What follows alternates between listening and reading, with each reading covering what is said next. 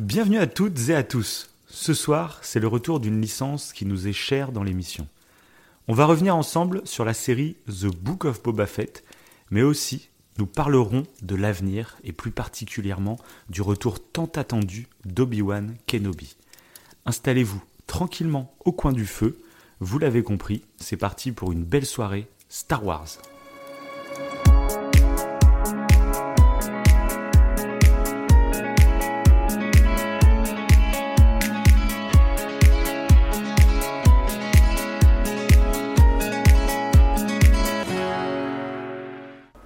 Bonjour, bonsoir, je suis Davin, il est Wivo, et c'est le retour de Star Wars sur la chaîne. Ça fait du bien. Et monsieur Wivo, est-ce que ça va? Ça va, ça va. Je suis très content de reparler de Star Wars. Oui.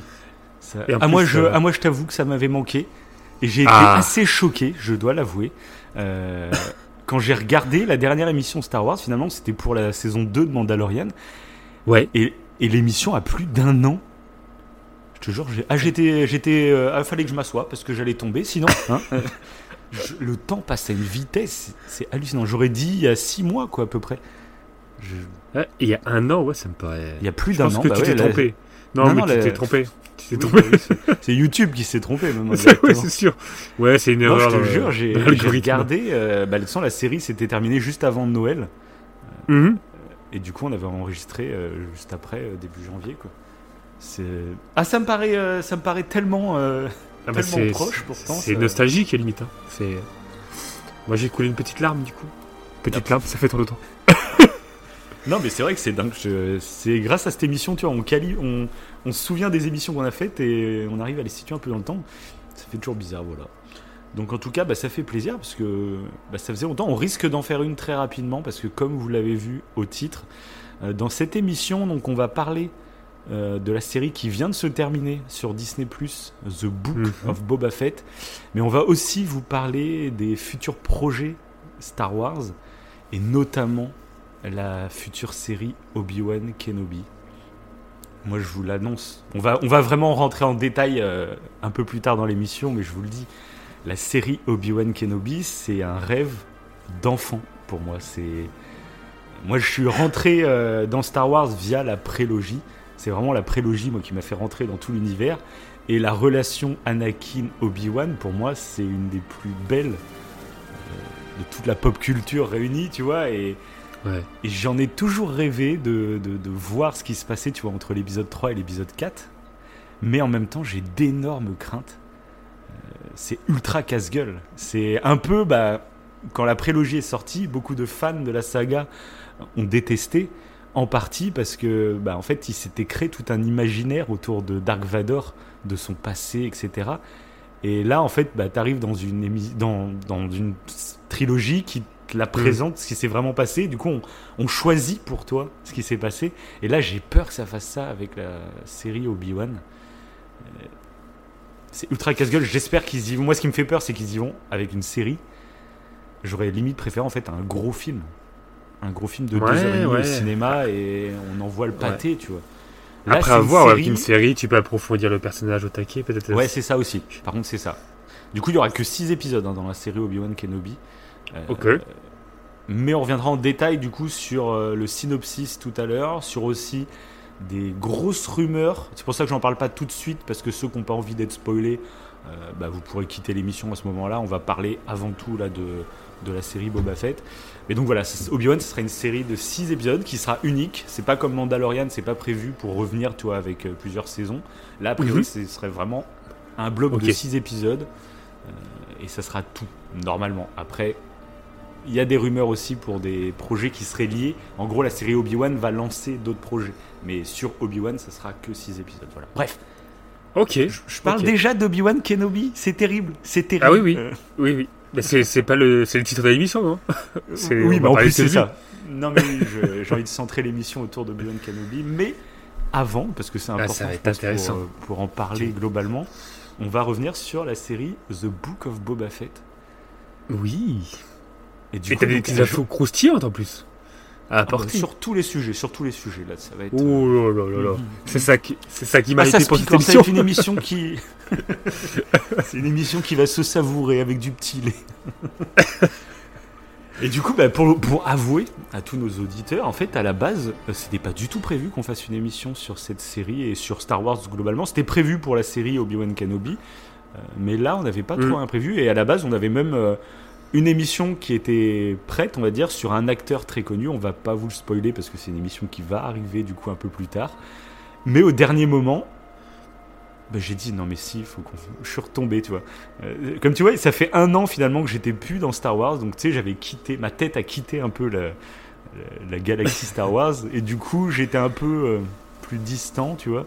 Et là, le fait de me replonger dedans, en fait, ça revient, tu vois. C'est, comme si j'appuyais sur un interrupteur et je replonge dedans Oui. et je suis à fond dedans, tu vois. Surtout qu'ils sont, surtout sont malins pour faire ça aussi. hein. Ah, ils sont malins. Ils sont malins. Ils sont malins. Mais bon, on n'en dit pas plus. Et non mais moi donc- carrément ça, ça me fait Ouais. penser au, au MCU. On parle ah, du. oui. Ah bah ça on en reviendra en détail oui, bah, en parlant de la Ouais. série Book of Boba Fett et des projets ouais. Euh, bah, ils sont malins. mais bon oui, on y revient tout à l'heure. Oui, ils sont malins, ils sont malins. Et donc voilà, bah moi la série Book of Boba Fett, pour mon passif en fait, Mhm. avec Boba Fett, moi je fais partie des gens qui sont absolument pas fans de Boba Fett. Je sais qu'il y a une grosse communauté de fans de Boba Fett, Euh, mais tu sais, on en avait déjà parlé. Moi, j'aime Star, on aime tous Star Wars pour des raisons différentes. C'est ça, c'est pour ça qu'il y a tant de débats, qu'il y a tant de, de haters et, et de fanboys, de Mhm. parce qu'en fait, on aime tous Star Wars pour différentes raisons. Donc, quand un film sort, bah forcément, ils sont obligés de faire un choix euh, pour satisfaire telle ou telle partie des fans. Et c'est souvent pour ça qu'il y, a des- il y a des tensions. hein. Euh, et moi, je fais partie des gens qui aiment Star Wars pour les Jedi. Moi, c'est ce qui me fait vibrer. C'est cette magie, c'est ce côté spirituel, ce côté philosophique. Puis, puis voilà, Mhm. les combats au sabre laser, le- la force, le côté obscur. Moi, c'est vraiment ça. Euh, alors qu'il y en a qui sont vraiment fans du côté plus, plus crade de Star Wars, le côté un peu euh, bah, de son Boba Fett, le côté euh, chasseur de primes, le côté brigand, le côté euh, Ouais, les mercenaires. de Tatooine, Ouais. c'est ça. Et du coup, moi, pas du tout. Tu vois, genre moi, dans la trilogie originale, en gros, je serais plus du côté de Luke Skywalker. Alors qu'il y en a que c'est des fans inconditionnels de Han Solo. Et Han Solo Chewie, tu vois, c'est c'est ça pour Oui. Star Wars. C'est ça qui est, qui est fou. C'est qu'on aime peut-être pareil le- la, le- la même saga, mais pas pour les mêmes personnages. Donc c'est ça qui est très fort dans cette sa- saga. Ouais, ouais, ouais. Ouais, c'est vrai que- parce que dans la, dans la trilogie originale, euh, originelle, euh, je trouve que autant Han Solo qui est un mercenaire, Mhm. ils sont mis euh, à équivalence, je trouve, avec le Ouais. Jedi, du coup, là, qui, est, qui est Luke. Mhm. Alors que dans la, dans la prélo, je trouve que les Jedi ont Ah, plus sûr. d'ampleur. C'est vrai. Et, et moi, quand j'étais, bah, de toute façon, quand j'étais plus gosse, oui, c'était la prélo qui m'avait le plus marqué. Et euh, bah, les Jedi étaient mis en avant. Et après, tout comme toi, en fait, bah, c'était pour le côté spirituel qu'évoquent les Jedi. Ça, c'est, Mhm. c'est encore pour la, la, postologie, la postologie, on avait fait des émissions là-dessus. C'était clairement ça qui était intéressant. Il y avait de quoi parler en plus. D'ailleurs, on avait dit qu'on ferait une émission C'est sur le côté philosophique penser. de Star Wars. Je viens d'y penser quand t'as dit ça. Et, oh, euh, ouais, on menteur, quand on l'avait teasé dans une émission, on l'a jamais c'est fait. vrai. C'est vrai, ouais. Ah, N'écoutez personne pas ce qu'on dit. remarqué. On est des couperas. menteurs. On coupera ce, ce, ce, cette partie de. Non, mais c'est vrai que ce serait Et oui, intéressant. Peut-être. euh, Ouais. Faut trouver le moment en fait. C'est vrai, bah, comme je t'ai dit, c'est des fois on n'est pas un podcast où on est à fond dans l'actualité ou dès qu'il y a un truc qui sort, on se sent obligé de faire une émission. Comme vous le savez, nous on fait vraiment euh, ce qu'on aime. C'est pas notre métier, donc euh, on a envie de prendre du plaisir en enregistrant les émissions. Donc on suit vraiment euh, nos envies du moment hein, souvent. tout à fait. On n'a pas genre euh, 10 émissions à enregistrer à l'avance qu'on va vous qu'on a déjà programmé, tu vois. Nous, euh, bah, comme là, c'est la preuve ultime, quoi. Il y a, il y a une semaine, on c'était pas la même émission qui était prévue, quoi. on change au gré un peu de nos envies. Ouais, heureusement qu'on n'a euh, pas un planning prédéfini, euh, que les gens Ouais, savent ce qu'on va faire. Et, bah, et mais du coup, bah ouais, cette émission, on avait parlé de faire une émission sur la philosophie euh, dans Star Mais Wars, oui, que ce soit la philosophie très occidentale, mais aussi la philosophie tao, taoïste, etc. Mhm, Euh, mhm. parce que c'est très intéressant, il y a vraiment des bouquins qui sont sortis là-dessus pour analyser euh, la saga de tous les courants philosophiques euh, dont ça traite, c'est, passionnant. Euh, mais du coup, c'est vrai qu'on n'a jamais pris le temps. Et puis, comme euh, bah, du coup, ça fait un an, bah, moi j'étais un peu sorti de Star Wars, vraiment. hein. J'ai rien regardé de Star Wars depuis un an. À pas, euh, je suis revenu là sur Boba Fett, c'est tout. Et du coup, bah, tu sais, quand tu Ah sors. si, on de- s'était regardé euh, l'animé. C'était après, non? Ou c'était avant Mando? Et non, c'était avant Mando. C'était avant, hein, Clone Wars et tout. C'était Ah avant, ouais, t'as raison, depuis, t'as euh, Ouais, c'était avant, ouais. ouais. Ouais, c'est vrai. T'as un an. Donc bref, peut-être que l'émission viendra, ça se peut. Si euh, par exemple euh, il y a de nouveaux films qui sont annoncés, qu'on se tease, etc., c'est possible que moi ça me remette dans le jus et tout, et qu'on on verra. On verra. On, on va pas s'avancer plus que ça. Non, non, non, non, maintenant on dit plus rien. c'est ça. donc, euh, eh ben, donc est, ah, est arrivée cette série Boba Fett. Euh, il se trouve que ce mois-ci, je suis abonné à Disney+. Donc, euh, bah, je me suis dit, bon, bah, c'est l'occasion. Tu vois, j'aurais pas été abonné à Disney Plus ce mois-ci, j'aurais peut-être attendu la fin. Tu vois, c'était pas une série que je voulais suivre absolument chaque semaine. Ouais. voilà. Mais là, comme j'étais abonné, je m'y suis mis. Et je t'avoue que les premiers épisodes, moi j'aimais bien, parce que c'est un peu euh, du petit bonbon pour les fans de Star Wars. Mais j'étais pas non plus à fond dedans, tu vois. Et même toi, je t'en avais pas parlé, tu vois. Et c'est Oui, arrivé, donc on va en parler, mais c'est arrivé avec les épisodes où petit à petit, je me suis dit, Ah, en fait, euh, si, il va falloir que je lui en parle, et puis même, je pense que ce serait pas mal de faire une émission. parce, que, parce que toi, faut le dire, toi, Boba Fett, euh, tu t'en Ah, cognes un peu, quoi, oui. Ah oui, tout à fait. C'est le, c'est le gros problème. c'est le gros problème. Oui, du coup, moi, j'étais. Enfin, tu m'aurais pas parlé de, euh, de l'intérêt pour cette série, je ne l'aurais pas regardé. hein. Ça, c'est clair et net. Ouais, c'est ça, parce que pour Par dire. contre- euh, oui, Ouais. Et, euh, si, il y a un truc qu'on a regardé. En fait, ça m'est revenu là pendant que tu disais ça. C'est le manga. Le manga Star Wars. Enfin, c'est pas un manga. Mais ah oui, Star euh, Wars Vision, la- exact. Star vrai. Wars Vision, voilà, merci. Qui vrai. était très, très sympa. Très sympathique. Ouais, Euh, c'est très inégal suivant les épisodes, mais je trouve justement ça Tout présente fait, ouais. plusieurs visions, comme le titre, oh là là, ils sont forts chez Lucasfilm. c'est plusieurs visions de Star Wars, c'est des studios d'animation japonais qui, qui proposent un petit épisode et tout. Et c'est vrai que c'est pas le truc qu'on va vous conseiller d'aller regarder à fond, mais euh, c'est très original. Ouais, il y a des. Ouais. Il y a, ouais, il y a c'était des, sympa, c'est vrai qu'il y a des trucs, limite, styles j'aimerais graphiques bien avoir une totalement différents. J'aurais voulu avoir une Ouais. suite, tu vois, sur certains trucs, c'est vrai. C'est ça. Après, voilà, ça ils sont très libres, c'est pas du tout canon. hein. Ouais, mais c'est Oui, très, euh, c'est pas canon euh, parce qu'ils se permettent de vraies grosses libertés vis-à-vis de- du lore Star Wars. Donc c'est pas canon. Donc voilà, même pour les fans, ça, voilà, c'est Mm. vraiment du pareil du petit bonbon, on va dire. euh, voilà. Mais du coup, oui, ce qu'il faut rappeler pour Boba Fett, c'est que toi, par exemple, dans la saison 2 de Mando, quand Boba Fett apparaît, en plus, il a même pas son armure ni rien. Toi, t'as pas reconnu l'acteur, par exemple. Ah, pas du tout. Pas je m'en rappelle, donc, euh, enfin, je m'en rappelle parce que j'ai réécouté l'émission hein, très, très dernièrement pour J'en parle remettre beaucoup. à jour. euh, euh, et que c'est cool, c'est cool. Nos émissions, c'était un des trucs pour lequel on avait lancé le podcast. C'est que justement, bah, au lieu d'aller sur internet pour se re- remémorer l'esprit, bah, des fois, je réécoute une émission qu'on a faite et je me- ça me remet, euh, toi, les souvenirs en marche, etc. Mhm. Et là, c'était assez puis nos marrant de théories, voir du que coup. toi, t'es. Oui, nos théories aussi. Que- C'est assez intéressant du coup dans les. On, je vous invite à écouter l'émission d'il y a un an euh, parce qu'elle était assez euh, finalement assez correcte sur pas mal de trucs, euh, dont justement le personnage de Boba Fett où c'est ça qui est plutôt bien fait et c'est ça que je me rends compte qui est très malin, c'est que c'est vraiment ça peut paraître en fait euh, écrit un peu euh, pour quelqu'un qui regarde juste la série comme ça. Tu te dis bon l'écriture elle est sympa mais c'est pas non plus euh, voilà. Sauf que c'est dans tous les détails où là je trouve c'est vraiment c'est un peu comme pour Marvel. hein de loin, quand tu regardes qu'un Mhm. film, tu te dis, tu te dis bon, l'écriture c'est vraiment du blockbuster, je sais pas quoi, c'est pas non plus voilà. Mais en fait, ça se glisse dans tous les détails. Et là, je vais te donner quelques détails, tu vois, dans la série Boba Fett, et c'est c'est quand même impressionnant. Et par exemple, pour l'apparition de Boba Fett dans dans la, la série donc The Mandalorian, Ben, à l'époque, j'avais cité euh, qu'il avait une tenue particulière, euh, qu'il avait un nouveau bâton, que le bâton, euh, bah, c'était les mêmes bâtons qu'avaient les Tuscans, les, les mecs dans le désert, euh, sauf qu'il était un peu à la sauce, que c'est un, c'est un Maori, euh, l'acteur, qui joue le truc. Donc c'est un bâton Tuscan, mais qui est un peu remanié à la façon euh, des Maoris, euh, pour coller Oui. sa culture dans la vraie vie, plus euh, une culture d'un autre peuple. Mais du coup, on ne savait pas pourquoi il avait ce bâton, tout ça, et à l'époque, on se posait pas la question. C'était juste, bah, il a un bâton Toscane, et puis euh, il l'a remanié un peu avec sa sauce de, dans la vraie vie, tu vois, maorienne et tout, mais c'est tout. Et du coup, là, en fait, de découvrir donc, dans la série euh, ce qui se passe et pourquoi, et que ça a vraiment un lien avec les Toscanes, du coup, mais beaucoup plus que ce qu'on imaginait, j'ai trouvé, euh, tu vois, les- plein de petits détails comme ça, tu dis, oh, oh, c'est ah, c'est du Ah ouais, petit, ouais. du petit. Ah, c'est pas mal, c'est pas mal. Ouais, ouais. Euh, tu vois, je me rappelais pas qu'on en avait parlé dans la. Dans Bah, moi non plus, hein. tu vois, bon. j'aurais pas réécouté, euh, mais c'est ça que j'ai trouvé intéressant. C'est comme je savais qu'on parlait un peu de Boba Fett, je m'étais dit, tiens, qu'est-ce qu'on va dire sur le personnage, tout ça et...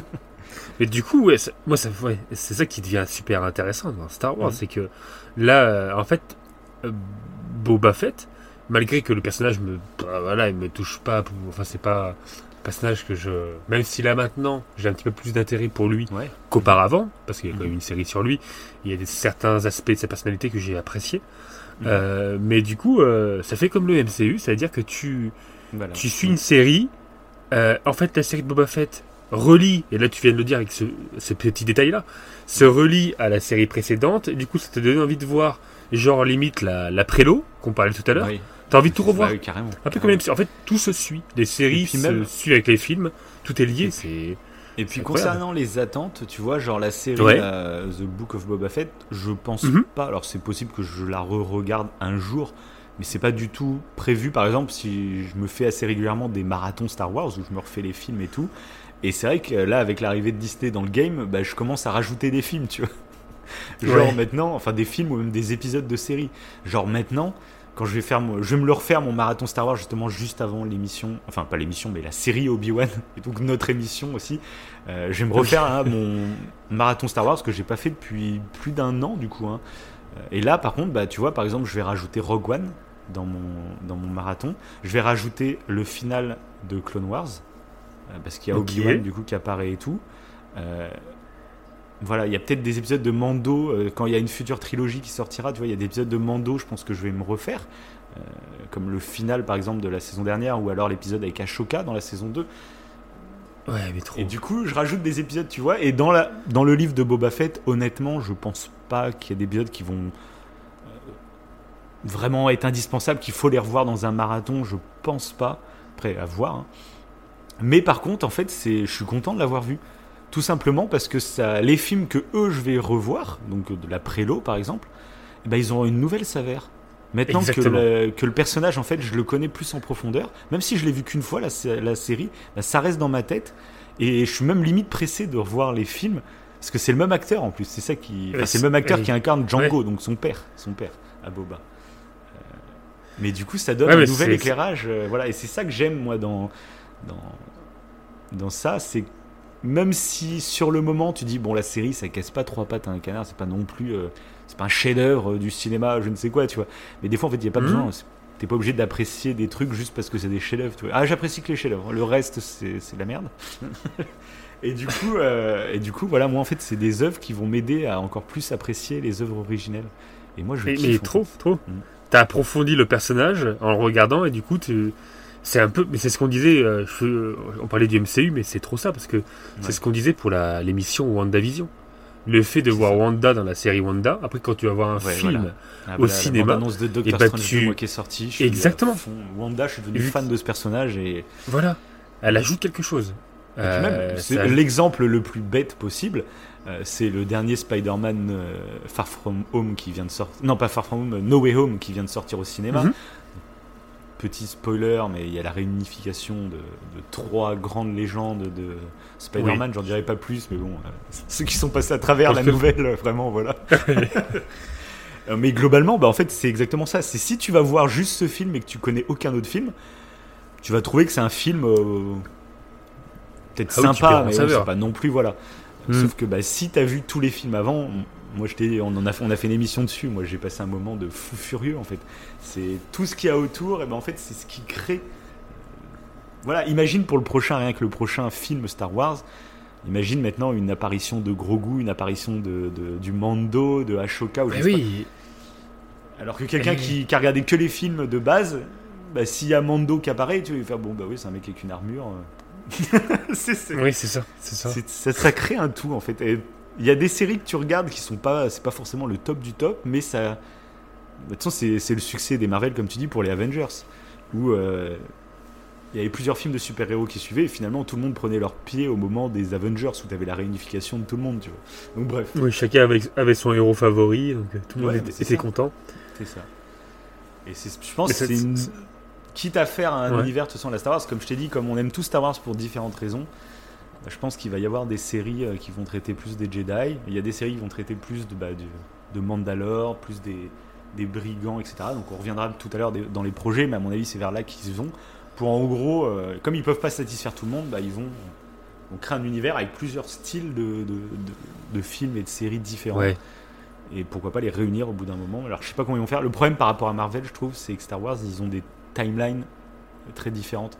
Euh, Marvel, en fait, dès qu'une série sort, en gros, hein, globalement, bah, tu sais, tu continues dans la timeline, tu avances dans le temps, en fait, petit à petit. Chaque série, bah, ça, avance, quoi. Que Star Wars, euh, voilà, bah, déjà Obi-Wan, ça se passe avant euh, les événements de Mandalorian et tout, quoi. Donc, je sais qu'il y en a déjà qui ont du mal. Moi, je sais que par exemple, mes parents, ils ont entendu parler de la série Mandalorian, et je sais que mon père, il me fait Ouais, mais j'ai entendu parler de la série, mais apparemment ça se passe des siècles avant euh, les Skywalker. Quoi. Je fais Ah non, non, je fais ça se passe juste après l'épisode 6. Il fait Ah bah non, parce qu'apparemment Yoda il est bébé à cette époque-là.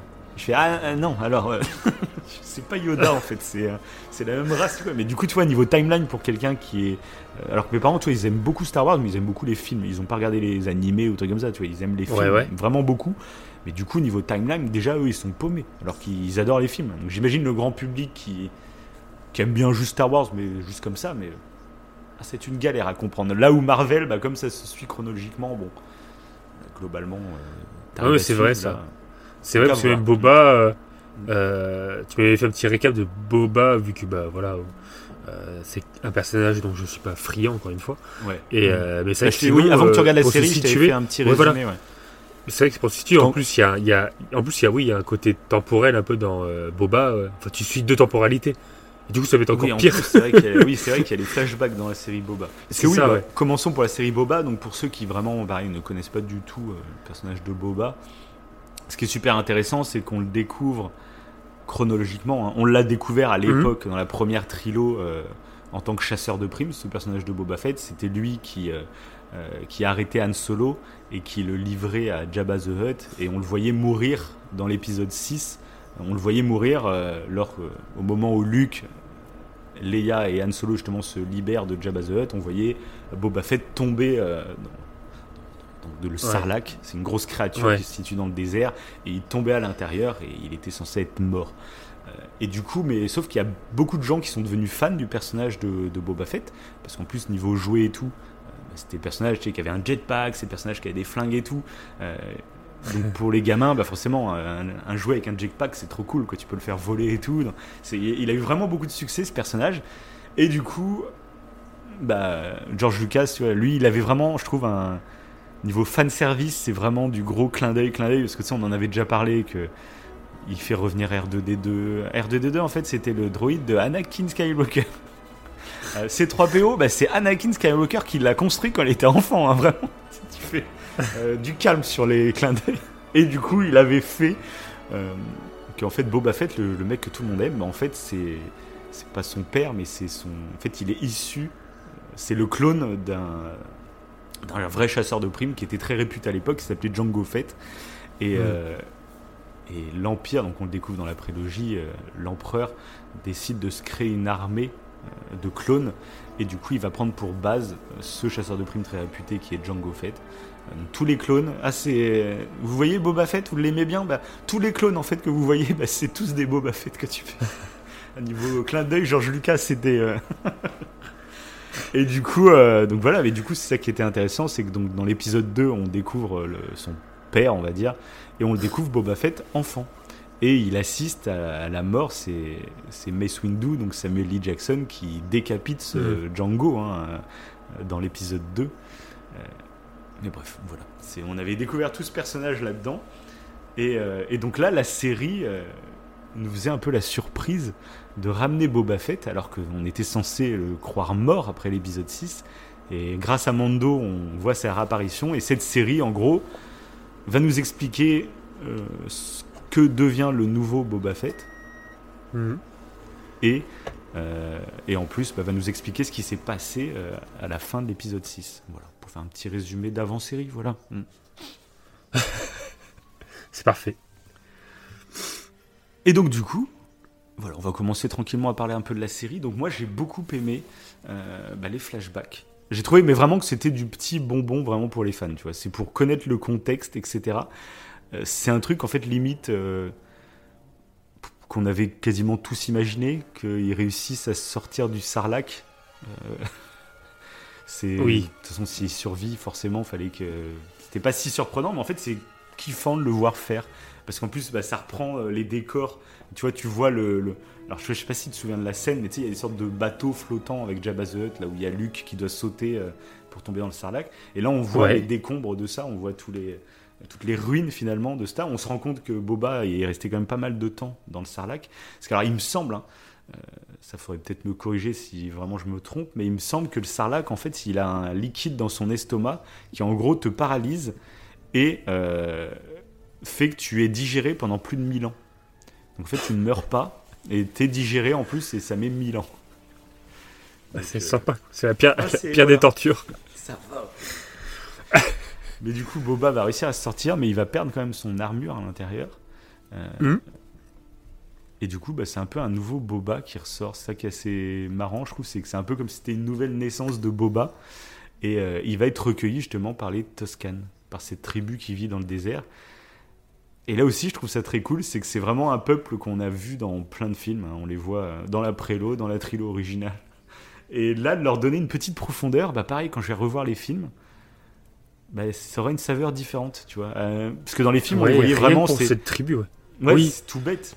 Mais dans les films, tu les voyais sur des montagnes. euh, tu sais, genre euh, dans l'épisode 1, et ils tirent avec des flingues sur euh, le petit Anakin quand il fait sa course de pod racer. Alors, je sais pas Ouais. si t'en souviens tout ça, mais voilà, c'est eux qui tirent de loin avec les, les fusils. et ouais, ils font passent pareil, juste pour des brigands sans aucune once d'intelligence, j'ai envie de dire. De ce que je me souvenais d'eux, c'était ouais. Bah, en plus, bah, que c'est carrément la, c'est carrément la tribu Je- qui, euh, Oui. qui kidnappe la mère d'Anakin et qui la, qui la tue, qui la viole et qui la tue. Et Anakin, tu vois, il, il va dans le campement pour essayer de sauver sa mère, sauf qu'elle meurt devant lui et Anakin les tue tous. Et c'est des gens qui font partie de cette tribu en fait. quoi. C'est pas la même tribu exactement, mais tu vois, c'est la même euh, Hmm. espèce extraterrestre. etc. Après, je sais même pas si c'est une espèce, euh, parce qu'ils ont quand même un déguisement. Je sais pas c'est quoi leur vrai visage ou truc comme ça, tu vois. Je serais assez curieux. Ouais. euh, C'est vrai que je connais pas. Je sais pas s'ils de- sont euh, humanoïdes, euh, s'ils ressemblent Ouais, quasiment à des humains. ou- Ouais, c'est vrai. pas trop. C'est ça que je me suis jamais posé la question. ouais. Bref. Ah, moi, ils m'ont, clairement fait penser au, au dernier samouraï. Il y a plein de moments, j'avais l'impression de voir le, bah, les samouraïs c'est vrai. du dernier Ah, samouraï. Le prisonnier qui finalement va faire ses preuves petit à petit. Ouais, c'est ça, c'est ça. Mm. T'avais une similitude, genre, euh, bah, C'est vrai. ouais. Boba Fett, c'est Tom Cruise. et euh, parce qu'au début, il est juste prisonnier, et en fait, il, il va se faire accepter. euh, et il y en a un, tu sais, un des, euh, des Tsokam, qui est, euh, euh, qui a des dreads un peu là, Ouais. qui se combat. Et lui, j'avais l'impression de voir euh, Ouais. un des samouraïs, tu vois, euh, avec les cheveux longs, là, qui est, euh, bah, qui, qui a un peu de, de, de, de- comment dire, de colère contre Tom Cruise pour le dernier samouraï, du coup. Ouais. Et là, je, je voyais la même chose.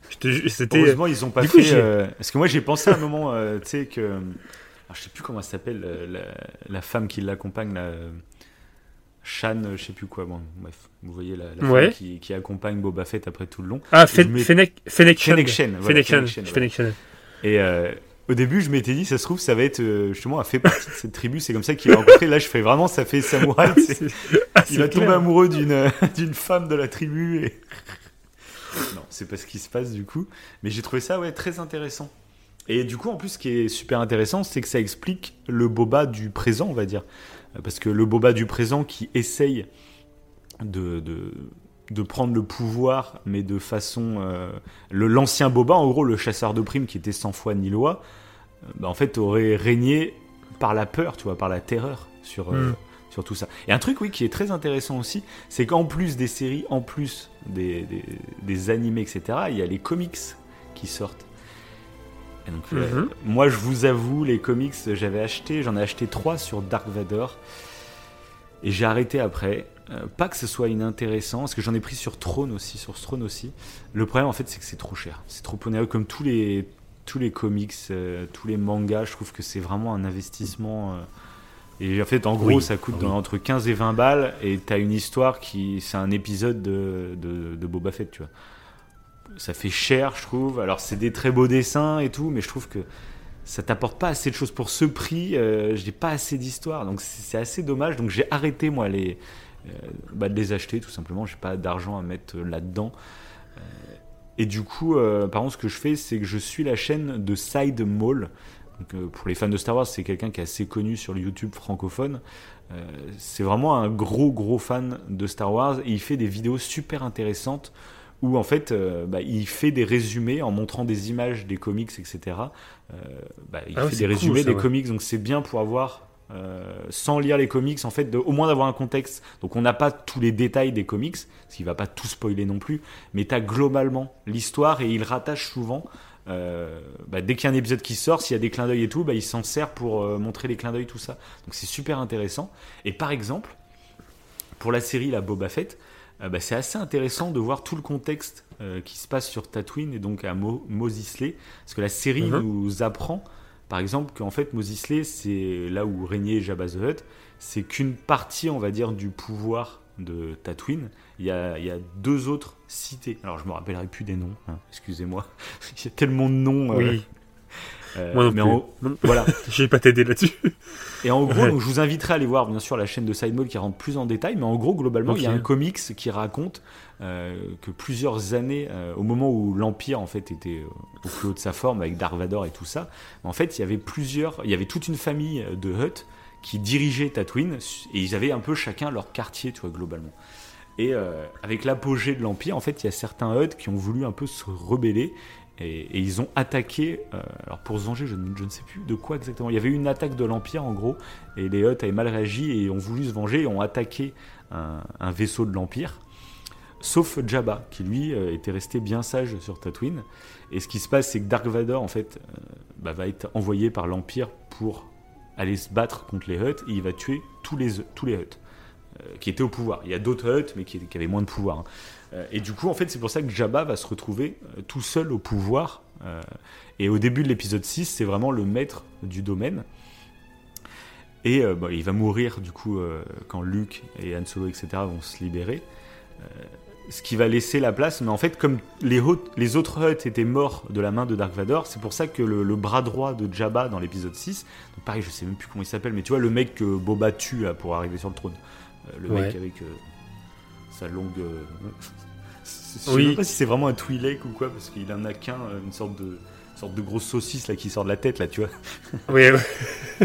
Je sais plus comment il s'appelle, ouais, je sais même plus comment il s'appelle celui-là, tu vois. Mais en gros, Ouais. il a profité, euh, comme les Hutt se sont fait tuer par Dark Vador euh, et que Jabba s'est fait tuer par Luke, ben, en fait, il n'y a plus personne au pouvoir sur euh, Tatooine et il en profite pour récupérer le trône. Et ce qui est assez intéressant, ce qu'on voit donc dans la série de Boba Fett, c'est que du coup, le... quand les chefs se font tuer, bah, il y a toujours une émergence de d'autres brigands qui vont prendre le contrôle. Et c'est ce qu'on découvre dans la série euh, Boba Fett. Les autres chefs, les il y a d'autres races aliens qui ont pris euh, les Oui. autres quartiers. Donc ça qui est très intéressant, je trouve. Pareil, pour avoir un contexte, et ça donne un contexte très politique à ce qui est en train de se passer sur Tatooine. Et c'est des événements, du coup, aussi, qui nous font comprendre ce qui se passe dans Mandalorian dans la saison 1. Euh, Donc il y a tout un background qui se crée. Après, je vous, vraiment, je vous invite à aller voir les vidéos de Simon parce qu'il fait des exemples avec des vidéos. Il- lui, il connaît tous les noms des races d'aliens et tout, et puis il les illustre avec des images dès qu'il vous parle d'une race, donc ça, ça rentre beaucoup plus facilement dans la tête.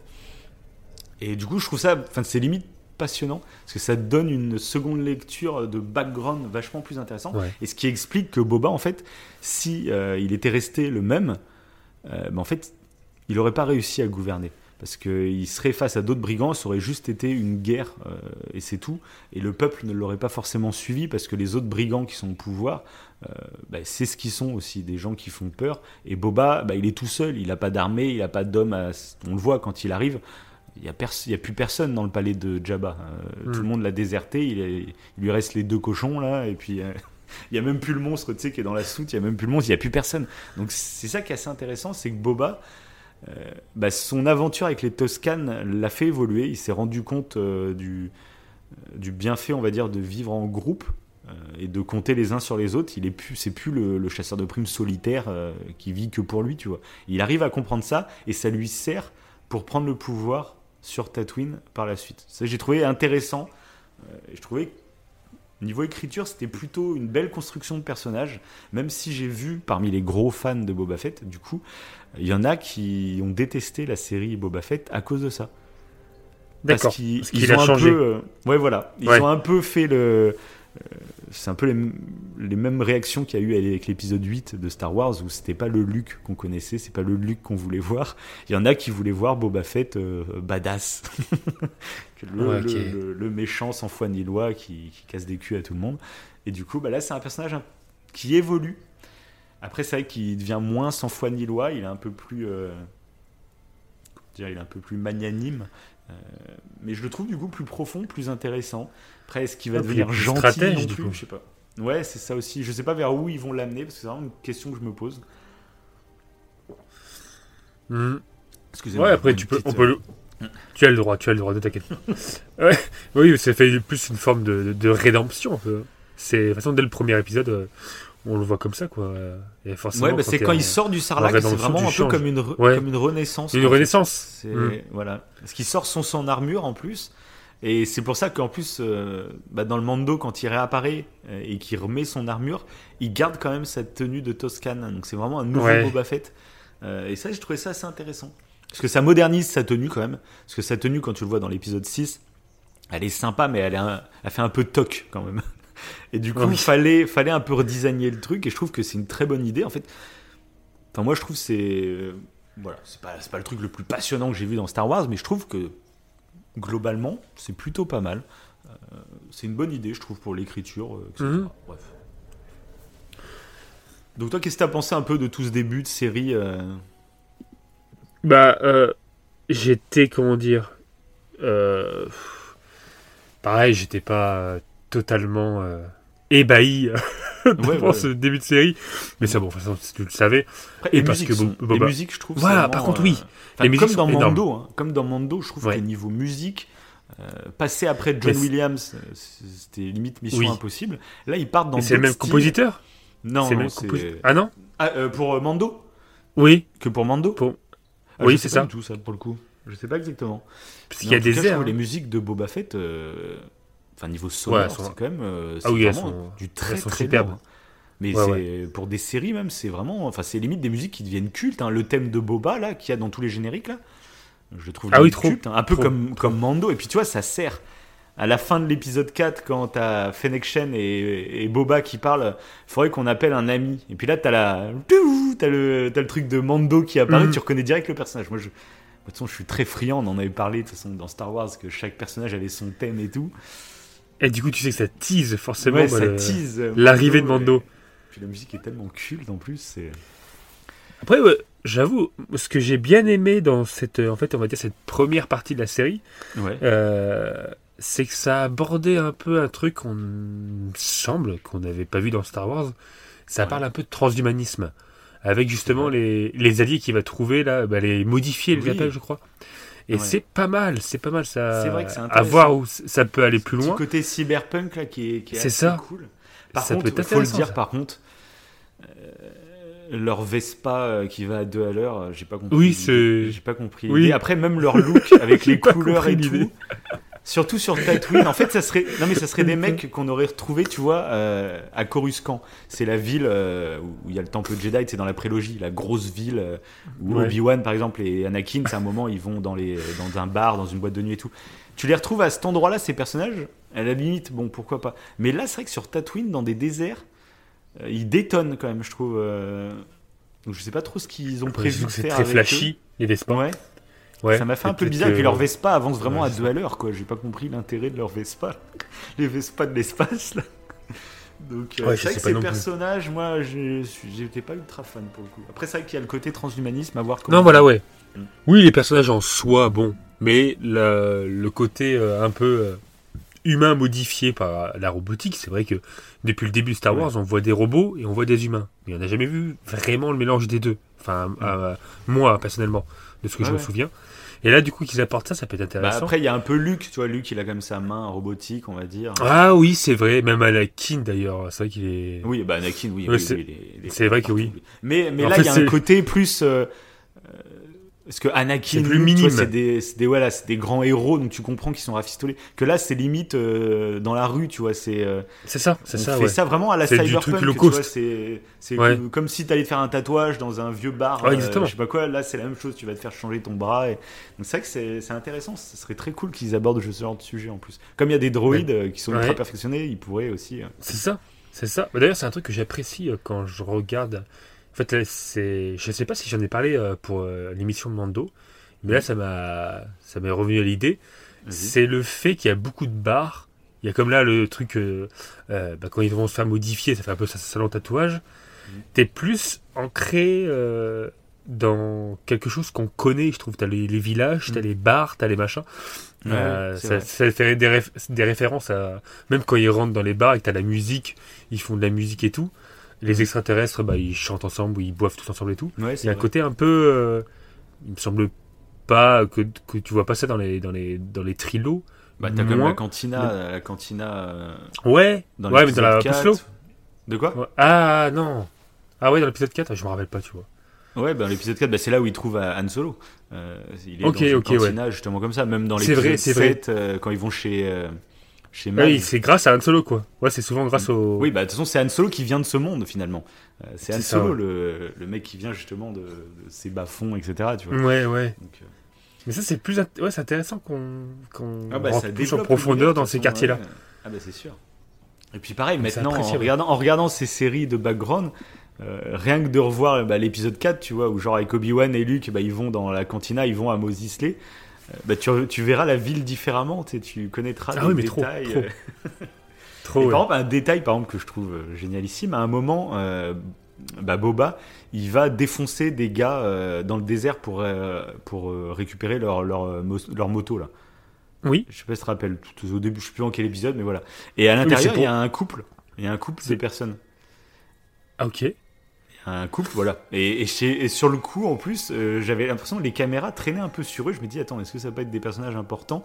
Limite, à un moment, j'étais en train de me dire, attends, est-ce que ce serait pas les parents de Ray euh, qui se cachent, etc. J'y ai pensé un moment, parce que je fais un couple comme ça. C'est bizarre, leur visage me dit quelque chose.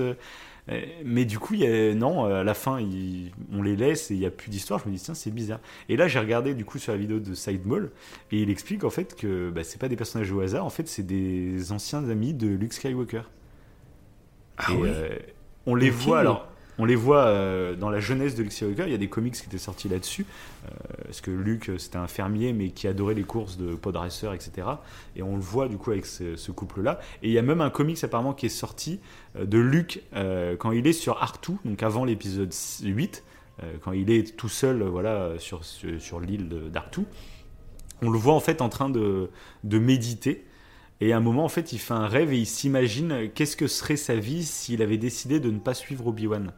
S'il avait décidé de rester sur Tatooine, parce qu'il avait le choix. hein. Obi-Wan l'a pas forcé à venir avec lui, tu vois.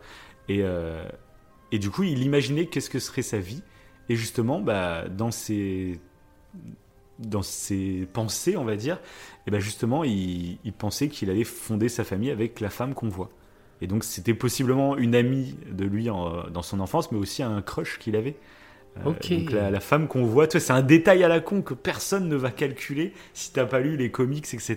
Mais quand t'as lu les comics, bah, tu reconnais le personnage. Et tu vois, moi, il m'a dit quelque chose, le personnage, et j'avais déjà dû le voir dans une vidéo de Sidemall, qui présentait juste l'histoire de l'histoire de Luke, etc.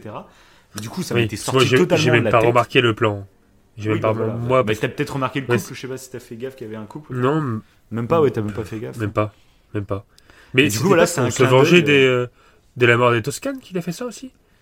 Il a pas cru que c'était eux non, c'était euh, euh, non, c'était avant que les Toscanes soient morts, parce que c'est pas eux qui les ont tués. Euh, c'était euh, c'était au moment où il s'était fait attaquer justement. Il s'était juste fait attaquer et du coup, il était pour pour, les combattre. Et ben, il va aller voler des motos justement pour pour qu'après, il, entraîne, d'accord. il entraîne les Toscanes ouais. sur les motos, etc. Bref. Ok, ouais, ouais. Donc voilà, donc ça, moi je trouve que c'est un clin d'œil, tu vois, c'est pour montrer à quel point des fois il pousse le délire. euh, C'est un truc que tu ne verras jamais si t'as pas lu les livres, et je trouve ça cool en fait, c'est des petits clins d'œil très drôles. Par contre, il y a un gros clin d'œil euh, qui a choqué un peu tout le monde. c'est. euh, Alors comment il s'appelle? Parce que alors, son nom il est compliqué. hein. C'est Karzantan. Karzantan. Mm. C'est le gros Wookie qu'on découvre dans l'épisode 2, je crois, il me semble. Euh, Ah bon Il y a les cousins de, du Hut qui arrivent, bah, tu sais, le gros Wookie, tu vois. Mais c'est pas San- il l'appelle Santo, non? C'est pas Ah, je Santo qu'il l'appelle? Ah bah, c'est Karsatan, en tout cas, son vrai nom. Après, peut-être Santan, Ah donc peut-être Santo, c'est son Santan- diminutif, j'imagine, je sais pas. Ah, peut-être, ouais. Parce que moi, genre, il me semblait, je l'avais noté. D'accord. J'ai bien kiffé ce personnage. Et Ah je ouais, crois que j'ai noté. Et j'ai noté, ouais, Santo, je crois. Ou Ouais, peut-être que c'est un surnom plus qui lui donne, euh, comme c'est Karsantan, tu vois, peut-être Santo, euh, c'est un petit diminutif, j'en sais rien. Ah, ok, ouais. Et Ok, bref, ouais. bah, du coup, en fait, c'était un Wookie. Donc, moi, pareil, là, pour le coup, j'étais, j'ai pas du tout suivi, mais euh, c'est un, c'est un Wookie qui a été créé dans des comics euh, qui sont sortis D'accord. depuis 2015. Depuis 2015. Et il a toute son histoire, en fait. Euh, Il a toute une Ah oui histoire. euh, ouais, ouais. C'est un. Donc, pour résumer rapidement, en fait, c'est un Wookie qui vivait sur Kashyyyk, donc la planète où il y a tous les Wookiees, tu vois. Euh, Mhm. Sauf que cette planète, en fait, était. Euh, est attaquée, bah, justement, à un moment dans la, dans la série, on le voit rentrer dans un bar et il va défoncer deux gars, il les tue. Euh, Ouais, comment il s'appelle ouais. C'est la race des, des Trandoshan. Euh, c'est une race, ils ont une sorte de, terre, de tête de lézard un peu. Ouais, Eh ben, en tout à fait, fait, ouais. c'est- des reptiles un peu, ouais. C'est des, des reptiliens.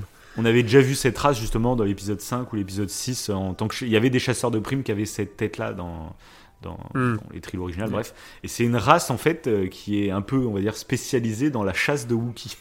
Les mecs ils vont sur ils vont sur Kashyyyk et ils font des chasses de Wookiee parce qu'ils revendent leur fourrure etc.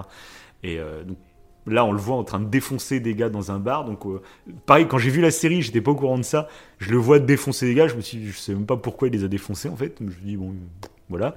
Et quand tu apprends le background, tu fais ah d'accord. En fait, c'est limite il se venge pour son peuple, etc. Parce qu'en fait, euh, bah, à l'époque, il a déjà voulu bah, piéger ces chasseurs-là.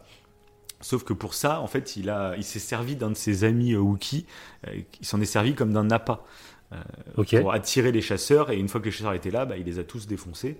Sauf qu'en gros, il s'est fait bannir de la, de la planète de Kashyyyk parce qu'il n'a pas à se servir de, de Wookiee pour. euh, voilà, bref. Et de là, en fait, il est devenu euh, gladiateur. Euh, ah bah tu vas kiffer, hein, c'est, il est devenu Ah. champion, du- champion de la galaxie des poids lourds. Oui, vraiment- bah, la, la, la- comment, ça- celle qui, euh, la directrice du bar, on va dire ça comme ça, Mhm. a fait une référence à ça. En lui disant, euh, D'accord, je oui, suis- euh, ouais, tu, tu combattais à l'époque, euh, genre pour il avait la, euh, comme la gloire à l'époque, etc. et tout, pour essayer de le calmer. Sauf que ça va pas le calmer, il va quand même arracher le bras d'un de ses reptiles. C'est assez violent. Mais ouais, elle en parle. Elle fait une référence à ce, au fait qu'il était champion, quoi, à l'époque. C'est ça, bah, ça, ça peut ouais, être ouais, c'est intéressant, ouais. Ouais, bah, c'est dans les comics, ça. A priori, en plus, il va, dans certains combats, il va vraiment se blesser.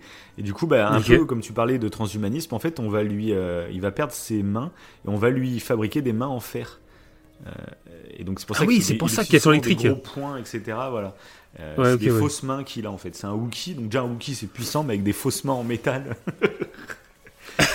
et, euh, et du coup, après sa carrière, on va dire, de, de gladiateur, De eh ben, il va gladiateur. devenir chasseur de primes. Et euh, en fait, il, a- il va déjà croiser euh, Boba à l'époque où les deux travaillent pour euh, Dark Vador. Parce que Dark Vador, il va voir sa petite garde rapprochée de chasseurs de primes. Et les deux vont Mhm. gros travailler pour lui. Les deux vont être assez réputés dans le, dans le milieu, on va dire.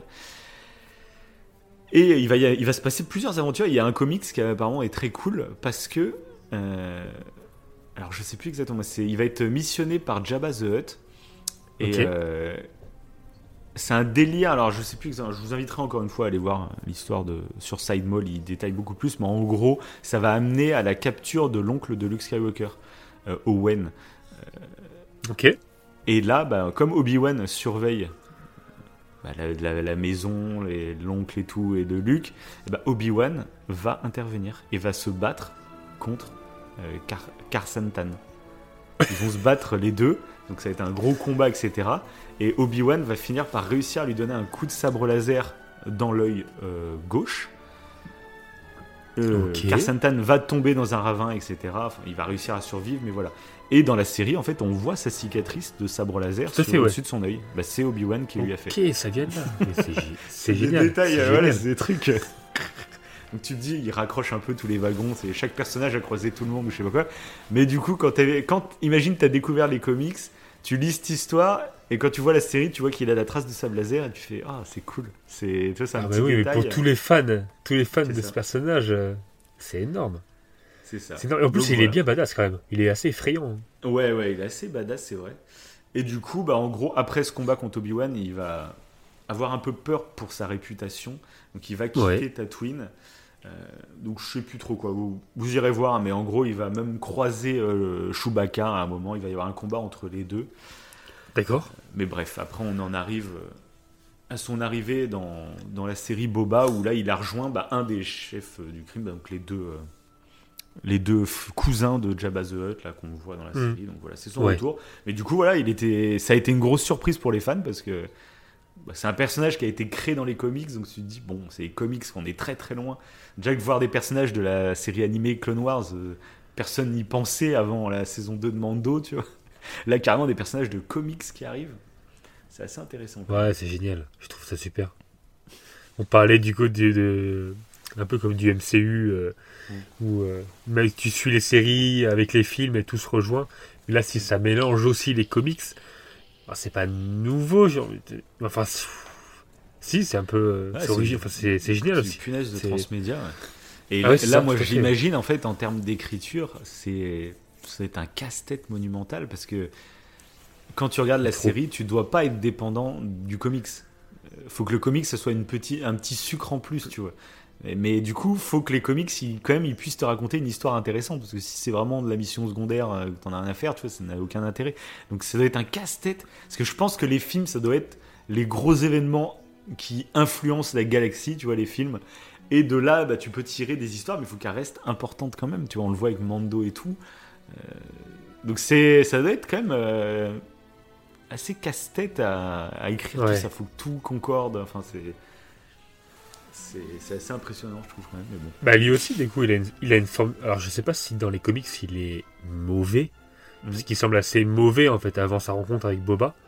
Mais oui, bah, lui, c'est vraiment dès un chasseur de primes. Euh, De toute façon, on le voit. Ouais, il est banni de Kashyyyk. Il vit vraiment pour lui. hein, c'est vraiment. euh, voilà. Mais lui aussi a une forme de rédemption, quoi. Une fois qu'il rencontre Boba, et que Boba, en fait, va le recruter, alors que quand même, il a les Santo, euh, je l'appelle Santo, moi, comme dans la série, bah, qu'il il, euh, il allait se faire tuer, du coup, par Santo. Euh, il va quand même le recruter après, euh, sans trop se méfier de lui. Et du coup, Mm. je pense que, pareil, il y a ça... Il y a une La rédemption que Boba... ouais. ouais. voilà. Et la rédemption que Boba a eue, bah, du coup, il la partage presque et il la, il la contamine un peu à, à, Ouais, c'est vrai. à Santo. Et c'est intéressant aussi, ça. C'est vrai, ouais. Je- Mais après, je suis curieux de voir ce qu'ils vont en faire euh, de ces personnages. Euh, Ça va servir à quelque chose. Après, je sais pas dans quel sens ils vont aller, mais je suis très curieux du coup de découvrir un peu tout ça. Parce qu'ils ils sont en train de construire des bases, ils sont en train de construire les fondations, Mhm. et petit à petit, c'est un puzzle, voilà. Et pour revenir à dernier truc sur Boba, après on viendra à la deuxième partie de la série finalement. Ouais. Mais à la fin donc de l'épisode 6, qu'on va en rentrer en détail un peu après, euh, on découvre aussi un autre personnage, le personnage de Cad Bane, euh, ce, ce cow-boy avec la peau bleue et aux yeux Oh, rouges. je l'ai trouvé trop classe, lui. J'ai adoré son arrivée. Ah, est- Carrément. Ah, j'ai surkiffé. Et, et là, pour Là, le coup, Dans le western. c'est Ouais. ça. Et pour le coup, euh, bah moi, je connaissais ce personnage parce qu'il Ah est ouais dans Clone Wars et dans Rebelle. Ok. C'est un personnage de série animée en fait. Et c'est la première fois là qu'on le prenait en live action. Mais du coup, je le connaissais, mais ça fait partie de ces épisodes que j'avais zappé par exemple sur Clone Wars. Euh, parce que c'était pas des personnages euh, que je pensais qui allaient, euh, tu vois, apparaître dans les films ou les séries ou je sais pas quoi. Donc, tu sais, je t'avais dit en Clone. Wars, j'ai pas regardé tous les épisodes. Par contre, Rebelle, j'avais vu tous les épisodes, mais ça fait longtemps, je m'en souvenais plus. Mais je connaissais le visuel de ce personnage. Euh, mais je savais plus trop ce qu'il était, etc. Et du coup, en fait, c'est- horrible, mais ça me donne envie de revoir les. Parce que du coup, apparemment, il apparaît aussi dans la nouvelle série The Bad, euh, The Bad Batch, qui est sortie euh, bah, cette année aussi, que j'ai pas encore Oui. regardé. Parce que c'est une série, c'est un peu la, la série qui, qui suit Clone Wars et Rebels, ce style graphique un peu pour les plus pour, plus pour les enfants, on va dire, mais qui a certains Ouais. épisodes qui sont très cool apparemment. Du coup, il faudrait que je regarde parce qu'il apparaît dedans aussi. Ok. Ok. Et donc The Bad Batch, ça se passe juste après l'épisode 3. hein. C'est juste après l'ordre 66, donc c'est vraiment juste après. Donc c'est un personnage qui est assez, euh, qui a traversé un peu le temps quand même dans, dans toute la saga Star Wars, on va dire. Euh, mais après, ça m'a du coup un peu choqué qu'il se fasse tuer en fait très rapidement. Ah oui, moi aussi. J'étais un peu tu sens déçu. Le potentiel de fou. Alors, il y en a qui disent qu'il est pas totalement mort parce qu'il y a encore, tu sais, sur le dernier plan où on le voit sur le sol en train de mourir, il y a son truc qui bip. C'est un, un truc rouge euh, qui bip. Donc il y en a qui disent que peut-être qu'il est pas totalement mort, je sais pas comment. C'est un peu ce qu'on Bon. nous laisse sous-entendre quand même qu'il est mort, mais bon, tant que on verra bien. Mais du coup, j'ai trouvé l'apparition vraiment très badass. C'est ça. C'est ce qui était frustrant. Son apparition est tellement badass que sa fin est trop décevante. Ah, il parle Ouais, mais finalement, en plus, toute façon, c'est un personnage, c'est juste un, c'est juste un cow-boy, on va dire, c'est un contrebandier, etc. C'est un malfrat, tu vois, dans les, dans les séries animées. Mais après, il a pas de pouvoir particulier, mais il a un design tellement euh, stylé.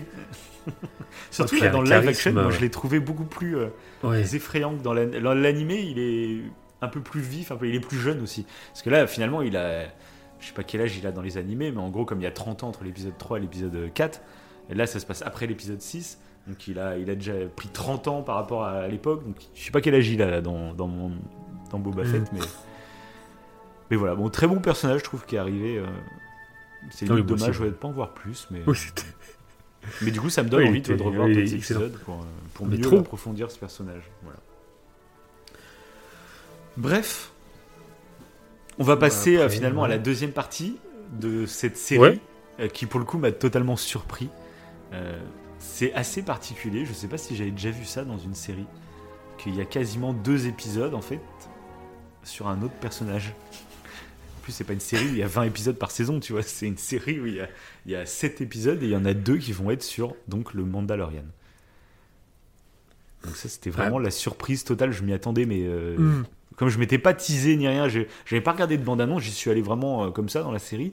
Ah, je m'y attendais pas. Déjà, le fait qu'il y ait son retour, je- au début, quand, tu sais, justement, à la fin de l'épisode 5, euh, l'épisode 4, bah, la Quatre, petite ouais. musique de Mando, je me suis dit, bon, bah, il va faire son petit caméo, Mando, histoire de relier les deux séries. Ah non, non, c'est vraiment Ah, deux épisodes épisode sur lui. sur lui.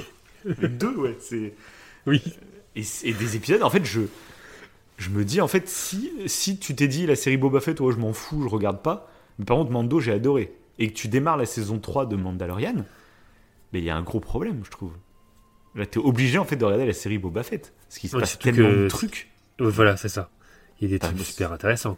Enfin, oui, c'est même indispensable, je crois, de le savoir. mais bah, déjà, c'est indispensable de savoir pour Grogu. Euh, parce Oui. que si tu finis la Oui. saison 2, il part avec Luke. Et là, en gros, tu vas tu démarrer la trop. saison 3, bah, il sera avec Mando. Tu fais Ah, ok, qu'est-ce qui s'est passé? Oui, c'est vrai, c'est vrai, ouais. C'est vrai. Donc, ça, bah, venons-en à, l'épisode sur Luke, comme ça on y est là. On parlera après du contexte Mando derrière. Euh, donc, moi, l'épisode avec Luke, c'est à ce moment-là où je t'ai dit Bon, là, va falloir qu'on fasse une émission dessus. hein, pour, euh, on a parlé de Mando et tout en émission, bah, forcément. Il faut que tu la regardes parce que je me suis dit, en fait, si tu la regardes pas, je- Enfin, tu es obligé de la regarder si t'as aimé la série Mando pour comprendre ce qui va se passer même pour la suite et tout. Euh, mais je m'y attendais tellement pas. Et euh, franchement, ça a, été la, ça a été la bonne surprise. Parce que c'est Ouais. vrai que moi, m- j'ai pas, j'ai pas, pas aimé, euh, on va dire, les quatre premiers épisodes Oui, mais tu de cette série. ça, voilà, quoi. Mais voilà, j'étais pas euh, Mm. totalement happé. Et c'est vrai que là, avoir ces deux épisodes-là, c'est là que je t'ai envoyé un message. Ah, j'ai Ouais. compris. J'ai compris pourquoi tu voulais, pourquoi tu voulais que je regarde. Parce que c'est vrai qu'on avait kiffé Mando. Et puis là, il y a, y a- voilà, il y a trop de choses. Ah, mais c'est du bonbon, c'est du, du bonbon de fou. Et, euh, et donc, bah, Mando arrive sur euh, la planète où Luke et Grogu sont allés pour son entraînement. Hmm. On revoit R2D2, on revoit Ashoka. Donc là, pareil, euh, ça amène beaucoup de questions. Euh, parce que Ahsoka, en fait, euh, quand on la découvre dans Mando, on ne sait pas trop où elle en est, mais on a l'impression qu'elle n'a pas reparlé à Luke. Euh, on sait... Donc ça va être passionnant aussi de découvrir sa série à elle, parce que je ne sais pas comment, quand ils vont la démarrer, sa série. Euh, Ah, parce que si à la fin de Rebels, il y a plein de choses à raconter, parce que il faudra faire une émission spéciale Ahsoka, je pense, avant la série Ahsoka, parce que c'est une des séries que j'attends le plus. Comme moi, j'aime les Jedi dans Star Wars, forcément, Ahsoka. euh, je pense qu'il faudra faire une émission où on se remémorera un peu toute l'histoire d'Ahsoka pour la placer comme il Mhm. faut euh, avant la série. Oui, parce que du coup, c'est plus une Jedi concrètement. Là, quand on la Ah voit. non, bah non, bah on le voit à la fin de la série Clone Wars. De toute façon, elle est, c'est ça. elle est virée, Ah, on va dire, du- de Lord Jedi. Enfin, c'est elle-même Ouais. qui refuse, ouais, après. Oui, qui- elle démissionne. C'est ça. Euh, on en avait parlé que justement, euh, à la fin de la série Clone Wars, bah, elle remet un peu en cause euh, l'éducation Jedi, Mm. ce qui était très intéressant parce que c'est poursuivi du coup dans l'épisode 8. C'est ça qu'on avait parlé du coup que Tout à fait. c'était voilà, c'était assez intéressant. Mais du coup, bah, je sais pas où elle en est parce que là, bah, on est bien avant l'épisode 8. Euh, bah, du coup, elle a rencontré Luke, elle est au courant de plein de trucs. Ils ont l'air d'avoir parlé ensemble de Anakin en plus, c'est ça qui est assez cool. Mais du coup, c'est des trucs quand je l'ai découvert dans l'épisode, je me suis dit, ah, c'est cool, ça fait plaisir. Tu vois, ah, ils ont parlé de Anakin. Mais tu dis, en fait, mais, euh, en fait j'aurais voulu le voir. Pourquoi vous. Pourquoi vous, vous m'en parlez qu'ils ont eu cette discussion? Mais moi, je voulais la voir, la discussion. Je veux voir le moment où Ahsoka et Luke se rencontrent pour la première fois. Et je me suis dit, putain, j'espère. Alors, sur le, sur le moment, j'étais ultra euh, content. Enfin, j'avais des, des, des, étoiles dans les yeux, quoi. Mais après, je me suis dit, mais merde, enfin, je voulais le voir en fait. je veux le montrer pas.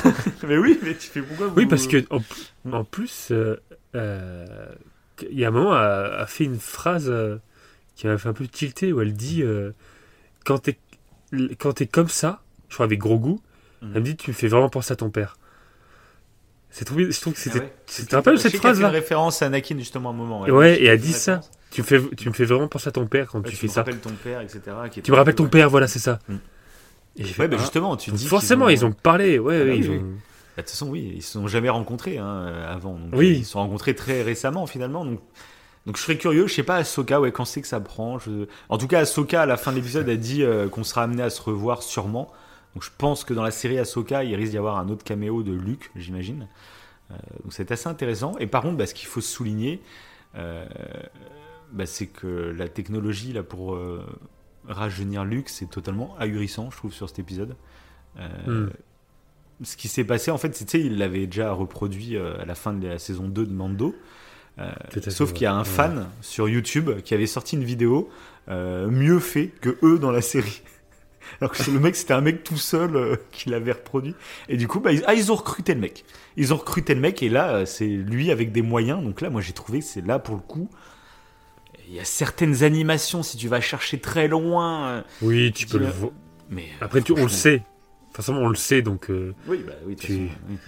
mais, mais même. Peut-être que tu le sais pas. Ouais, c'est quand même vraiment bluffant. Hein, là, euh, oui, c'est fort. Pas déconner. Et du coup, alors vraiment, le truc où j'étais très étonné, parce que tu sais, on en avait parlé à la fin de la saison 2 de Mando, que en fait, Luc avait, avait juste fait le doublage. Enfin, Marc Hamill avait juste fait le doublage et que c'était un acteur qui, incarnait et, euh, le visage, euh, bah, c'était des images de synthèse quoi. Euh, et en fait, j'ai appris que que ce soit pour la fin de la saison 2 de Mando ou pour là, en fait, c'est même pas Luke, enfin c'est pas Mark Hamill qui double le personnage. En plus d'avoir un visage totalement synthétique, la voix de Luke est reproduite par une intelligence artificielle.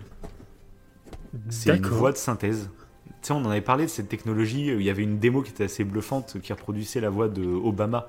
Et que tu oui. maintenant, on pouvait tout trafiquer. Mm. Parce que tu as, des faux visages et tu peux maintenant reproduire la voix.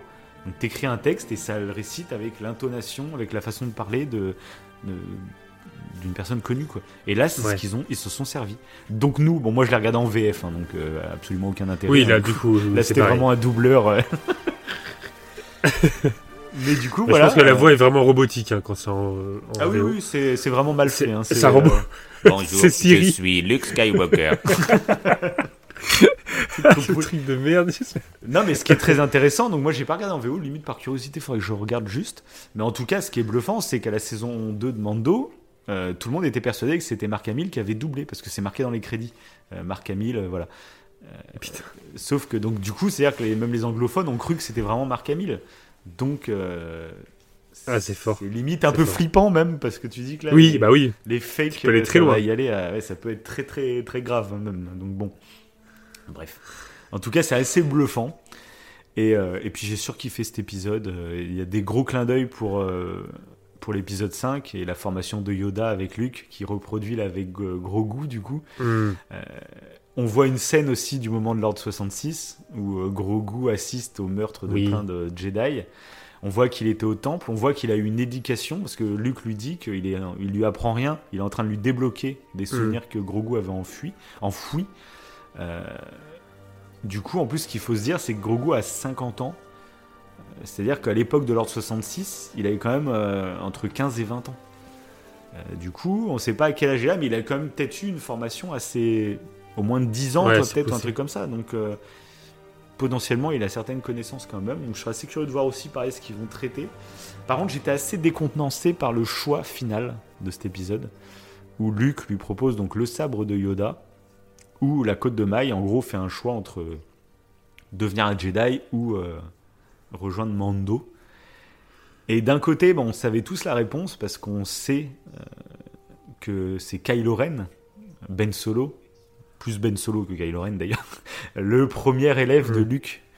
Euh, On le sait. Donc ça pouvait pas être Oui, donc. Grogu Oui. dans tous les cas. Mais euh, j'étais très Oui, surpris c'est du une belle timing. réponse, ouais. Mm. Ouais. J'étais très surpris que ça, bah, déjà que ça intervienne pas dans une saison de Mandalorian. On savait finalement qu'au bout d'un moment c'est ce qui allait se passer, mais je pensais vraiment pas que ça allait arriver comme ça, aussi rapidement. Euh, parce que là, limite, du coup, sur le moment, je me suis dit, ça, ça fait perdre un peu en puissance à l'épisode final de la saison 2. Euh, où finalement, t'as tout un truc sur Luke qui arrive, qui récupère, t'as les adieux déchirants entre Grogu et Mando. Et finalement, euh, en claquant des doigts, ils, sont de retour ensemble. et Luke, hey ciao, continue de construire ton, ton école tout seul. Ça, sur le coup, je t'avoue que j'ai. Je me suis dit merde, ils auraient... on savait que ça allait finir comme ça, mais est-ce qu'ils auraient pas pu créer une histoire un peu plus passionnante sur ce choix, Ouais. etc. Voilà. Ah, Peut-être qu'on le verra aussi dans une autre série. Je sais pas. Je que. pense pas, hein, maintenant il a fait le choix, maintenant je pense que Luke, euh, on reverra même plus euh, dans la truc Mando. Ouais. C'était juste, bah, c'est une étape Ouais, importante. du coup, c'est je assez rapide. pour, euh, Oui. C'est une étape importante pour le personnage de Grogu, le fait qu'il ait eu cette possibilité, que Luke lui a quand même débloqué des souvenirs sur son Mm. passé, etc. C'est quand même une étape importante pour Grogu. Mais euh, c'est très rapide, c'est très. Je sais pas, c'est le rythme qui m'a. Je m'y attendais tellement pas en plus. euh, ça m'a un peu surpris. Euh, bon, après, c'est pas, pas catastrophique, mais, euh, mais en plus, comme je t'ai dit, pour le rythme. Genre un épisode où il aurait juste été en formation avec Luke, c'est du petit bonus et que le choix, bah, ce soit plus tard, dans la saison 3 de Mandalorian, tu vois, par exemple, ça aurait été Ouais. plus logique. Là, que ce soit dans une autre série, c'est bizarrement fait, je trouve. Après, bon, pourquoi pas. hein, mais- Oui, après, c'est ce que tu disais tout à l'heure. C'est que si tu veux. si tu aurais la saison euh, 3 de Mando, mais que t'as pas vu cette saison-là, Ah de Boba Fett, euh, démarre, ils sont ensemble. Mando ils a font un nouveau vaisseau. ils font un et- récap. Ouais, Ouais, bah, c'est bizarre. ça, j'imagine. Ouais. Ils vont faire un bizarre. récap ou comme ça. Mais c'est vrai que c'est étonnant, on va dire. Et après, les, décors de cet épisode, ils sont majestueux. Ça va. T'avais l'impression. Moi, j'avais l'impression de, de voir un peu du style euh, euh, de, de cinéma asiatique, euh, de, de sabre un peu asiatique, un peu comme Tigre et Dragon, tout, euh. avec les bambous et tout. Ouais. Euh, c'était ouais, c'est c'est assez magnifique. En plus, tu vois bah Luke faire des saltos et tout euh, pour montrer à quel point il peut euh, naviguer Ouais. avec la force. Puis on voit Grogu euh, qui est quand même beaucoup plus agile, qui commence à sautiller un peu Ouais, partout, qui commence à sautiller. Ça m'a fait penser à Yoda, ça. Dans Oui, la, c'est clair, Dans ouais. la prélo.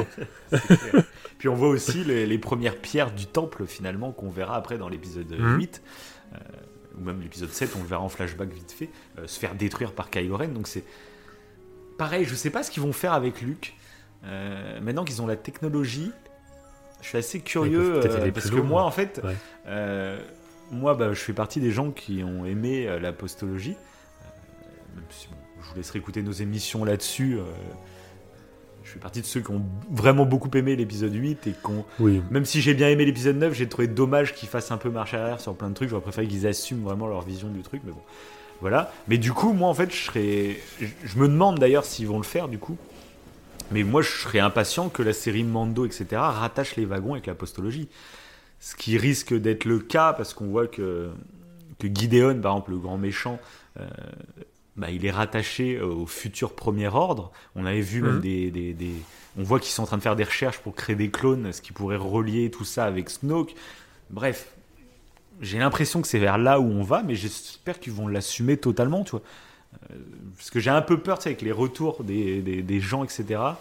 Et que, tu sais, ils aient un peu peur, du coup, à l'apostologie. Il y en a... Ça a beaucoup divisé. On va... C'est un peu comme ils ont fait avec la prélo, finalement. Euh, hein, la prélo, ça avait beaucoup divisé, donc on va pas... Tu vois, on va s'en éloigner. On va faire notre truc... euh, pour, pour Ouais, pas déplaire, pour pas, voilà. Alors qu'au contraire, on se rend Ouais, compte tu toujours de ça, même si ça gueule. Là, euh, tout le monde est content. Dès qu'il y a un truc de la prélogie, finalement, tout le monde est comme des fous, quoi. Euh, donc bon, c'est voilà. Donc j'espère qu'ils vont rattacher les wagons. Et ce qui est intéressant, c'est l'épisode juste avant qui en dit pas vraiment beaucoup sur le côté Mandalorian. C'est pour ça que c'est vraiment deux épisodes ultra importants, quoi. Parce que dans le, du coup, l'épisode d'avant, il y a tout, tout le truc sur le sabre, donc le dark saber. Oui. Euh, qui est super intéressant. On voit, du coup, je sais pas si tu te rappelles, je t'avais. Bah, de toute façon, t'avais regardé les épisodes de Clone Wars, je me rappelle à l'époque. Euh, il y avait deux courants de pensée chez les Mandaloriens. Il y a les traditionalistes, les, Oui. euh, avec les héritiers, on va dire, du, du, du fameux Jedi mandalorien euh, qui a créé ce sabre, qui sont du coup une branche mandalorienne très euh, extrême, on va dire, avec des. Ouais. Bah, là où Mando en faisait partie. hein, un peu cette- fanatique. Ouais, voilà, un peu Ouais. fanatique. Qui ont vraiment des voilà. Et t'as le côté Bo-Katan avec un, un peu plus pacifiste des Mandaloriens, beaucoup moins soldats finalement. Et ce qui est intéressant, c'est que Mando se bat euh, contre un Mandalorien là dans l'épisode, et c'est l'héritier direct euh, du Jedi. euh, c'est pour ça qu'il revendique le sabre parce que c'est lui l'héritier direct de ce Jedi Mandalorien qui a créé le Darksaber. Et voilà, c'est un, c'est un personnage qu'on voit dans la série Clone Wars. voilà. Je sais plus comment il s'appelle, des Dead Watch, ou je sais plus comment il s'appelle dans la série. dans Ah, c'est ça, oui. C'est doigts, tu vois. Ouais, c'est ça, ouais. Mais on le voit pas, ce, ce Jedi euh, Mandalorien. On le voit pas. non, parce que ça remonte à des centaines d'années. Hein. Ça remonte à des centaines ouais. d'années. Il doit être intéressant comme euh, personnage. Ah, c'est clair. Il est Jedi et. Là, le, la Oui, machine parce de guerre, quoi. Je sais pas si tu te rappelles, mais je t'avais raconté un peu toute l'histoire qu'avant les Jedi et les Mandaloriens, il y a eu une grosse guerre où les deux peuples se sont affrontés, Ouais. quoi, en gros, et que justement ce Jedi Mandalorian a été un peu le symbole de, euh, de cette réunification. La réunification, ouais. Voilà, c'est ça, de cette paix. Et quand il est mort, le sabre est... s'est retrouvé dans les, dans les dossiers, on va dire Jedi, dans la grosse bibliothèque euh, Jedi, et. euh, et maintenant, le sabre voyage un peu et on savait pas comment Gideon l'avait eu. Et du coup, ce que cet épisode de, j'allais dire de Mandalorian, mais cet épisode de Boba Fett sur Mandalorian, euh, ce qui nous apprend, c'est que le Darksaber ne se manie pas comme rien, tu vois. C'est pas juste une épée laser et puis. Parce qu'on voit que Mando, bah, en fait, plus il l'utilise, plus le sabre devient ultra lourd. Et on voit que même l'héritier du coup du Jedi, lui aussi a du mal à manier le Darksaber. Et donc là Ouais. où c'est très intéressant, c'est intéressant pour plusieurs choses, c'est que par exemple, je sais pas si tu te rappelles, il y avait une polémique dans l'épisode 7 quand Finn récupère le sabre laser de Luke et il réussit à se battre avec. À l'époque, il y avait pas mal de fans qui avaient gueulé en se disant mais en fait euh, c'est pas un Jedi, d'où il arrive à se servir d'un sabre laser. Oui. Et ça, c'était un peu le gros problème, c'est qu'en fait, euh, bah, dans tout ce qui était canon, il n'y avait rien qui disait qu'un sabre laser, euh, fallait avoir une particularité pour euh, l'utiliser. Par contre, c'est un truc qui existait dans les, dans les Legends, dans les trucs qui, qui étaient plus officiels. Euh, Ok, ok. c'est un ouais. peu le problème. Donc les fans, ils disaient, bah non, normalement, un mec normal, il peut pas utiliser un sabre laser. hein. Alors qu'en fait, bah, officiellement, dans le canon, il n'y a rien qui l'interdisait. Mais voilà, donc c'est toujours toute la problématique qu'il y a eu de toute façon avec tout ça. Euh, sauf que là, j'ai l'impression qu'ils sont en train de le réintroduire donc avec ce Dark Saber, cette notion de. euh, c'est pas n'importe qui qui peut diriger euh, le Dark Faut Saber. être l'élu, ouais. C'est ça. On sait pas exactement pourquoi, parce que ce qui est très intéressant, c'est que Gideon, lui, le Bah oui, il le maîtrisait parfaitement. Voilà. Ouais, ouais. Du coup, Gideon n'est pas mort. Gideon, à mon avis, on va le revoir. Et il y a, de toute façon, on sait même pas comment il a obtenu ce Dark Saber. Il y a une histoire derrière. Et donc ça, c'est assez teasant pour la suite, de se dire, attends, Gideon, c'est qui exactement?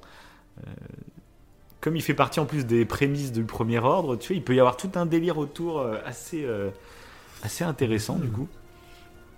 Et euh, donc, à voir par la suite. Mais toi, je trouvais ça intéressant parce que du coup, bah, Jinjarin se fait bannir de, Oui, c'est ça qui est vachement important.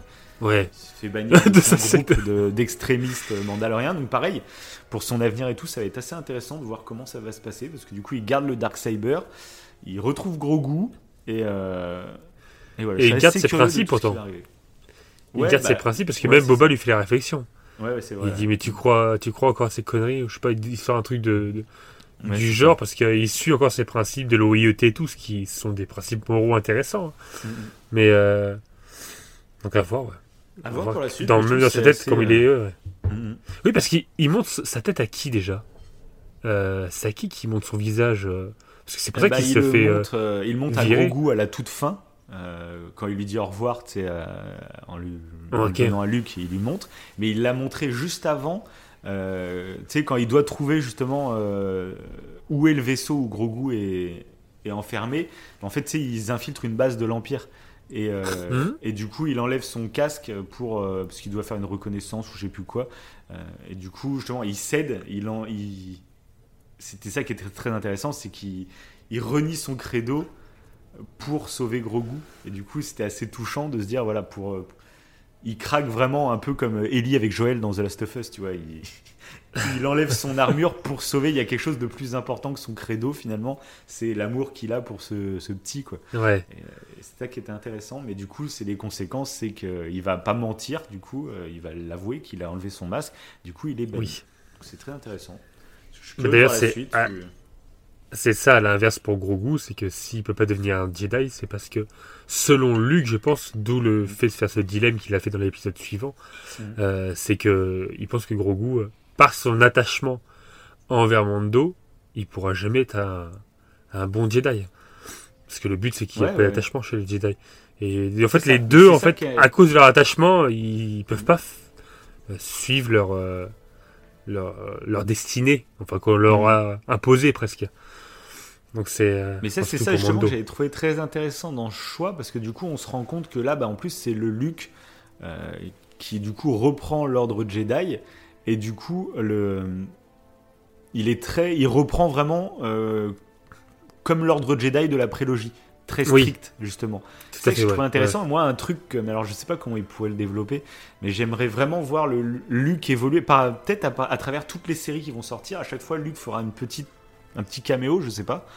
Euh, mais j'aimerais bien voir en fait comment il va évoluer jusqu'à son échec avec Ben Solo euh, et remettre en cause l'ordre Jedi. Moi, je suis vraiment, enfin, j'espère qu'ils vont creuser là-dessus. C'est ça que je te disais que j'aimerais bien qu'ils qui n'aient pas honte, on va dire, de l'apostologie, et qu'ils appuient justement, et qu'au contraire, je pense qu'en en approfondissant le truc, peut-être que ça fera accepter l'apostologie à certains, euh, et le comportement de Luc dans l'apostologie deviendra naturel en ayant vu les séries qui, qui séparent les Oui. deux épisodes. Et moi, j'aimerais bien qu'ils poussent là-dessus, parce que c'est ce qu'ils ont l'air de dire à la fin de l'apostologie quand quand Rey, euh, du coup, a son sabre jaune, c'est-à-dire que, tu sais, on en avait parlé de tout ça, ça. que- c'est ça, mais ils n'ont pas osé l'assumer à fond, c'est ça, moi, qui m'a un peu Ouais. déçu. hein. Et du coup, je sais pas ce qu'ils ont comme projet, mais moi, je, voilà, ce qu'on disait, moi, je kifferais d'un ordre Jedi euh, qui est différent de la prélogie, un ordre Jedi qui a évolué et qui, qui a fait face à ses erreurs pour euh, évoluer et être, euh, mettre un peu d'eau dans leur vin, par exemple. On verra bien, mais en tout cas, là, on le voit, ça, ça colle totalement. Luke est en train de recréer l'ordre Jedi, donc il reprend les principes à la lettre, et c'est pour ça qu'il propose ce choix à Grogu. Euh, et donc c'est assez intéressant. Enfin, moi, j'ai le choix, comme je t'ai dit, était très rapide, mais euh, après plutôt plutôt cool. Après, ça, ça remet en Oui, oui, question après, aussi. euh, ouais. tu, tu relâches un me- mec comme ça dans la nature qui a peut-être plus de contrôle justement sur son côté obscur. Est-ce qu'il vaut mieux pas, euh, je pas dire formater quelqu'un, mais ça peut être dangereux si tu sens qu'il a un gros potentiel dans la force. Non, bon, on te laisse partir, hein, on te laisse. euh, Oui, c'est ça. Ça peut être Ouais. des pires sites qui existent au monde. ça va. Parce que pour l'instant, euh, Il a quand même des petits côtés euh, obscurs, hein, le gros goût. hein. On sent qu'il est très euh, un peu égoïste, Oui. un peu capricieux. Faut quand même le surveiller ce petit gros goût parce que je suis vraiment Oui. curieux. Qu'est-ce qu'ils ont comme projet pour pour eux quoi? Est-ce qu'ils, je sais pas, est-ce qu'ils sont pas du tout présents dans l'apostologie du, du coup bah, c'est ça, c'est ça. Donc ils sont où ils à ce moment-là? Qu'est-ce qu'ils ont Voilà. prévu pour eux? Je ne sais pas. Je suis très curieux. Euh, Ouais, moi aussi. Bref, voilà, on a fait un bon petit tour sur The Book of Boba Fett. Maintenant, on va parler de la suite. Bah parfait. C'est parfait ça. Oui, je pense qu'on a Parce que tout du dit. coup, du coup ouais, pour, la, pour la saison 3 de Mando, pour le moment, donc ça a confirmé, hein, on- normalement, ça sortirait pour Noël 2022. Donc à la même période, en fait, que pour Boba Fett, là. Euh, Ok. bah voilà, on aurait notre saison de Mando euh, tranquille, donc je l'attends plutôt impatiemment. Il faut le dire. Oui, moi aussi. Mais donc Je- passons je- à. Il y a deux séries, deux séries qui vont avoir le jour avant euh, Mando. Donc ça, l'année va être quand même assez chargée, hein, parce que du coup, à partir du 25 mai 2022, ça va arriver très vite. C'est la série Obi-Wan qui va démarrer. Donc c'est aussi pour ça qu'on a un peu attendu pour l'émission, parce que vous verrez qu'on est un peu en retard. On ne sort pas le 15, on va le sortir le 17 du coup cette émission. Euh, parce qu'en fait, moi j'étais persuadé qu'on allait avoir la première bande-annonce de Obi-Wan euh, lors de la finale du Super Bowl. Mais absolument pas, hein, absolument pas. Et du Ah, coup, je me dis, ce serait trop euh. bête, parce qu'on a failli enregistrer en fait euh, bah, dimanche. le Super Bowl, c'était quelques heures après dans la nuit. Et on s'est dit, attends, c'est trop bête. Euh, on va faire une émission, on va théoriser sur Obi-Wan et tout, et euh, ah, il y a le trailer qui sort euh, deux heures après, et quand nous Qui on sort l'émission, en fait, voilà, Donc bref, bon bah tant pis, il n'y a pas eu le teaser. Maintenant, je pense que le- la première bande-annonce, ça va être le 4 mai pour le jour Star Wars. C'est le May the Mhm. Four be with you. Le 4 mai, c'est le jour Star Wars, le jour, voilà. Donc à mon avis, c'est là, je pense, qu'ils vont montrer la première bande-annonce comme ça. Euh, 20 jours avant la sortie de la série, je pense que c'est le bon timing, donc ça va être ça, je pense. Et ce qui est intéressant, c'est que le 25 mai 2022, c'est pile 45 ans après la sortie du premier épisode de Star Wars. Et donc la première Ça, apparition pas de. Obi-Wan Kenobi. euh, C'est voilà. pas anodin. C'est pas jour anodin. pour jour. euh, La dernière... Ouais. La dernière fois que tu avais fait un lien de date comme ça, c'était pour The Last. Et tu ne t'étais pas trompé. Rappelle-toi. Non mais là c'est officiel, hein, c'est le 25 mai. Donc... Ah bah d'accord. Ah, c'est pas une théorie. Hein. Ah, ok. Il s'est passé Ah, pour je pas que espèce de devin. tu sais. Oui, parce que pour The Last, par contre, j'avais bien théorisé, hein, malgré. Ah, voilà, euh, voilà. Voilà. Et donc du coup, bah, comme on en parlait tout à l'heure, c'est, je pense, le projet que j'attends le plus depuis que je sais que Disney a racheté euh, les droits Star Wars. C'est un truc, c'était un rêve, tu vois. Et je me disais, c'est impossible de revoir euh, Ewan McGregor incarner Obi-Wan. Ça paraissait tellement improbable. Euh, sauf que là, bah, c'est lui qui va reprendre le rôle. C'est en plus Hayden Christensen qui va reprendre le rôle d'Anakin. A priori, Ah, il va l'incarner en tant que Dark. Vador, mais il y aura aussi des flashbacks.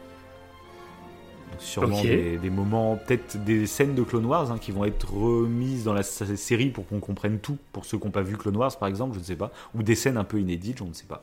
Mais il va y avoir des scènes, on va les revoir, euh, maître et élève, que ça, va être une dinguerie.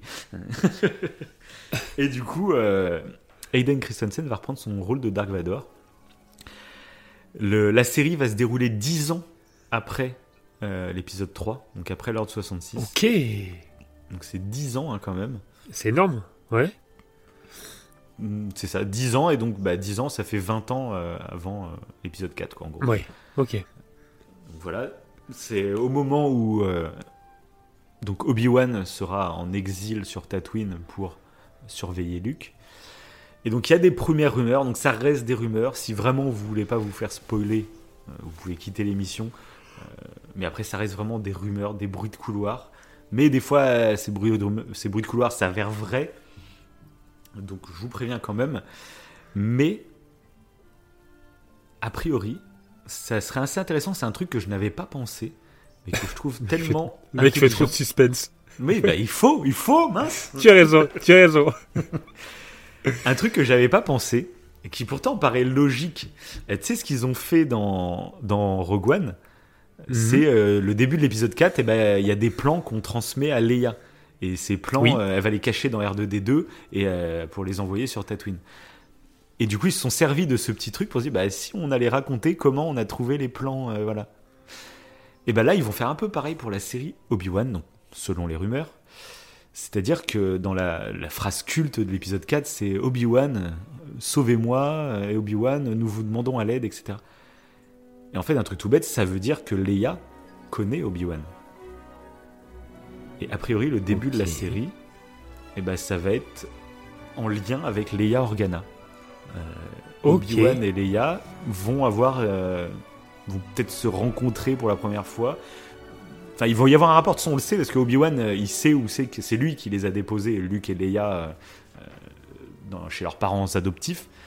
Donc moi je me suis dit en fait c'est trop intelligent, c'est trop bien. C'est niveau fan service c'est trop cool, mais en plus ça colle avec avec l'univers, tu vois, parce qu'on comme elle l'appelle à l'aide, bah, tu conclus qu'elle connaît forcément. Donc faire une série où les deux rentrent en interaction, c'est pas déconnant du tout, tu vois, et au contraire ça peut apporter un truc euh, vraiment cool. Euh, voilà, bref, ça pourrait être assez, assez sympa. Et donc, a priori, les premiers épisodes, il y aurait six épisodes, et les deux, voire trois premiers épisodes, le méchant serait un grand inquisiteur. Donc ça, pareil, pour tous ceux qui ont lu les comics, ou même dans le jeu Jedi Fallen Order, on en voit. En gros, c'est euh, il y a Dark Vador au sommet, enfin il y a l'empereur, il y a Dark Vador, puis en dessous il y a, il y a un peu son armée euh, avec des, des- des utilisateurs de la force, mais un peu un peu bas de gamme, enfin pas bas de gamme, mais tu vois, c'est un peu en dessous de Dark Vador, tu vois. Euh, ils se Ouais, sont ouais. servis justement dans les comics pour créer des histoires, même dans les jeux vidéo, etc. Euh, Pour pas toujours à taper sur Dark Vador, bah, tu tapes sur d'autres gars. Donc a priori, au début de la série, bah, Obi-Wan serait mêlé à cet inquisiteur. Et euh, en gros, une des surprises de la série, ah non, je vais vous la spoiler, hein, je vous la spoiler la surprise, c'est que bah, il y aurait un changement de ton à la moitié de la série, où là, bah, c'est Dark Vador, qui- série. c'est Dark Vador qui débarque. Ok. Ok. Et là, il y aurait une vraie confrontation, et les trois derniers épisodes de la série seraient centrés sur Obi-Wan et Dark Vador. Et de- le petit teasing qui fait encore plus plaisir, c'est qu'a priori, Dark Vador serait encore plus badass qu'à la fin de Rogue One. Voilà, hein, c'est. à mon avis, ils peuvent envoyer le gros pâté. Voilà. Ah, ça peut être le combat épique euh, Ah, ça peut être. qu'on euh, attendait, qu'on attendait quoi. Qu'on n'a pas ça. eu par exemple dans l'épisode 9 de la, de la postologie. Ah bah là, c'est pour ça, mais c'est pour ça que je disais que limite, pourquoi vous en faites une série, quoi? J'espère qu'il y aura des moyens, quoi. Quitte à faire un vrai gros combat au sable laser, moi, ce qui m'a manqué dans la postologie, j'ai envie que ce soit Mmh. vraiment. euh, Il y ait les moyens à fond, quoi. Je- je- On s'en fout du budget, quoi. Vous faites péter tous les scores, quoi. Je veux un combat monumental, quoi, tu vois. Euh, Donc je suis assez curieux. Après, du coup, euh, ça va être le jeu de. Tout le monde espère ce combat monumental, mais du coup, ça casserait un peu le fait de l'épisode 4 quand ils se revoient, Anakin et. Enfin, Dark Vador et Obi-Wan. Euh, Anakin, enfin, Obi-Wan. euh, Dark Vador lâche un. euh, la dernière fois qu'on s'est rencontrés, euh, je n'étais que votre élève et vous le maître. Euh, Aujourd'hui, c'est inversé ou un truc comme ça, il sort. Donc là, s'il y a un combat entre les deux, ça va être curieux de voir comment ils vont le tourner pour que la phrase continue à. Ça, ça Ouais, devrait être Obi-Wan qui gagne encore. Et si contre- cohérente. Ouais, voilà. Après, bon, ça se passe 20 ans avant l'épisode 4 aussi, hein, donc euh, la phrase peut totalement marcher. Ou euh, Dark Vador, après Dark Vador, Après avoir, totalement son élève. peut- quoi, mais- Après, on peut imaginer que Darth Vader n'est pas seul contre lui et qu'il a des inquisiteurs avec lui pour le Mm. combattre. Pourquoi pas? Là, ce serait un gros combat épique qui Ça serait genre lui tout seul contre plusieurs euh, Oh, sites. putain, arrête, arrête, arrête. Et là, du coup, ça, la phrase reste cohérente. Ouais. Parce qu'après, c'est du 1 contre 1. Non, mais Voilà, peut c'est bon. monumental. C'est. Mais là, faut pas qu'il se chie. Euh, là, pour moi, faut pas que ce soit une série euh, bonbon pour les fans. Faut pas que ça soit ça. Moi, c'est une série sur Obi-Wan. Faut que ça soit un. Moi, faut que ça soit un- une série qui rentre dans mon marathon Star Wars, quoi. Tout à fait. Genre avec des prémices du problème, des problèmes de l'ordre Jedi. Pourquoi pas des, des prémices, en fait euh, Pourquoi pas Obi-Wan Ouais. qui se pose des questions Ouais, oh, sur l'ordre. Jedi Ouais, Ce serait pas, génial. Enfin, moi, j'ai envie. À Là, cette série, j'aurais vraiment beaucoup d'attentes. Donc là, par contre, je dois l'avouer, il risque d'y avoir peut-être de ma part hein, de la déception. Si c'est juste une série bonbon, moi, je veux que ça surpasse euh, les séries de Mando et les séries de Boba. Euh, Boba, c'était un petit. Oui, bah oui, parce que c'est un personnage qu'on connaît vraiment. qu'on Ouais, connaît, et puis c'est très important, c'est très attendu. euh, c'est Obi-Wan, tu peux pas le refaire revenir juste pour un petit bonbon. Comme les autres séries où ça passe comme un Mm. bonbon, c'est pas grave parce que c'est c'est du bonus. Là, pour moi, c'est un. Moi, l'histoire d'Obi-Wan et Anakin, tu vois, c'est. C'est tellement culte que ça fait partie de la grosse histoire de Star Wars. C'est pas un petit bonbon en plus. Moi, il faut que ça soit là. euh, C'est pour ça que j'aurais limite préféré que ça sorte au cinéma. Moi, un bon film de 2h30, 3h, je m'en fous. Mais C'est vrai, c'est vrai. Là, je me dis en série, alors C'est- bien parce qu'ils vont peut-être pouvoir euh, traiter plus de choses en longueur. Après, il n'y a que 6 épisodes non plus. hein. Je sais pas combien de temps ils vont durer, mais.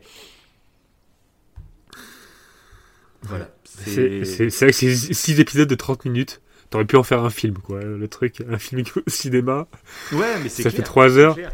Bon, je pense pas. Donc, euh, j'espère qu'il y aura des moyens. Après, je, je le souhaite. Enfin, j'imagine, là, c'est niveau stratégie pour Disney. euh, S'ils se loupent, mais là, ils vont se faire conspuer, quoi. Là, c'est. Enfin, c'est- pour moi, ils ont pas le droit de se Mm. louper. Là, là c'est trop important pour les fans, pour tout ça. C'est Là, on touche à quelque chose de limite sacré, tu vois.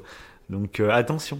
Euh, Puis en plus, c'est contrairement à Luke, qui, euh, on le découvre 30 ans après l'épisode 6 et il a changé.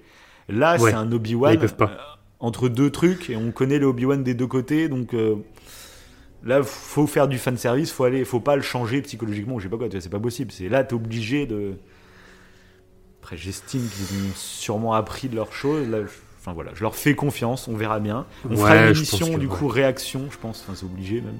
Donc ce serait genre début juillet, début juillet, en début de l'été, là, ça va être ça. Et, euh, Ouais, après, nous, on fait pas trop des émissions dans l'actu, nous. Mais bon. Ouais, mais là. Ah oui, c'est trop ça.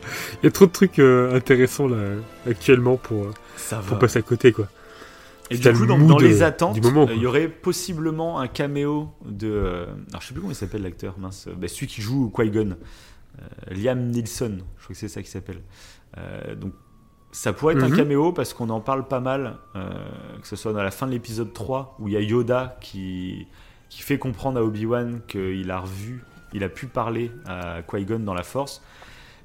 Et en gros, euh, s'ils arrivent à être fantômes de la Force, soit dans l'épisode 5 et 6, et ben c'est grâce à l'enseignement de Qui-Gon justement. Et il y a tout, je crois que même, oui, je me rappelle, il y a tout un, un arc là-dessus dans Clone Wars où euh, Qui-Gon, on voit qu'il a dû passer certaines épreuves pour apprendre à être un, un fantôme de la Force en gros. Bref. Donc, ce D'accord, serait pas déconnant, comme Obi-Wan sait le faire, donc dans l'épisode 5. euh, Ce serait pas déconnant qu'il y ait euh, un dialogue avec Qui-Gon qui ferait plaisir à tout le monde en plus, je pense. Par contre, pour le moment, c'est une surprise parce que c'est, il n'est pas du tout annoncé au casting. Donc, si, mais on le sait, son Disney, ils font des surprises, donc euh, c'est totalement possible qu'il soit là. En petit caméo, hein, sur, surprise.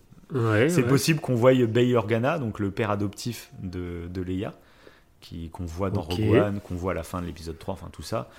Euh, donc lui, ce serait possible qu'il rempile aussi. Et du coup, en plus, des rumeurs euh, font état que cette série, tu sais, je t'avais dit que ça pourrait être euh, le- possiblement le point d'ancrage pour d'autres séries autour. Mhm. Et il y a des grosses rumeurs qui voudraient qu'à la suite d'Obi-Wan, en fait, ce soit pas encore annoncé, mais qu'il y ait une série sur Dark Vador qui soit annoncée. Apparemment, Aiden Christensen est très chaud pour reprendre le rôle. Et quand tu lis les comics, etc., il y a beaucoup d'épisodes sur Dark Vador, euh, quand il va chasser des Jedi, tout ça. Donc, imaginez une série sur Dark Vador, quand on connaît le l'aura du personnage, etc. Voilà. C'est- Ça fait partie C'est- des possibilités. Voilà. C'est risqué aussi.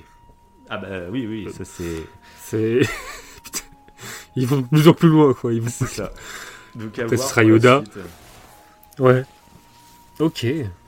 Ok. Déjà Obi-Wan. Ah, mais c'est très- très hypant. Très hypant. j'ai juste envie de. J'ai juste envie de voir ce qu'ils vont en faire. Et par contre, bah, il y, a- y avait- y en a qui espèrent le retour de Maul. Parce que ce qu'il faut pas oublier, c'est que le film Solo, même si c'est le film qui a un peu bidé hein, dans tous les films qui sont sortis, Mm. c'est le film que. euh, voilà. Euh, mais, mais il existe en fait ce film. Et euh, l'univers qu'ils ont développé autour existe encore. Donc que ce soit Kira. euh, Je sais pas si tu te rappelles le personnage féminin qui était interprété par euh, Daenerys là, de Game of Thrones. Là, euh, Ouais. qui je m'en reprend- rappelle, mais très vaguement. Ouais, ouais. Je, je vois. Bah, en gros, à la fin, tu te rappelles, il y avait Darth Maul qui réapparaissait. C'était le Oui. caméo final, etc. Qui teasait une suite pour Solo, mais qui ne verra jamais le jour, du coup. Mais du coup, euh, en gros, Kira se révélait être la, la future grande méchante, en fait.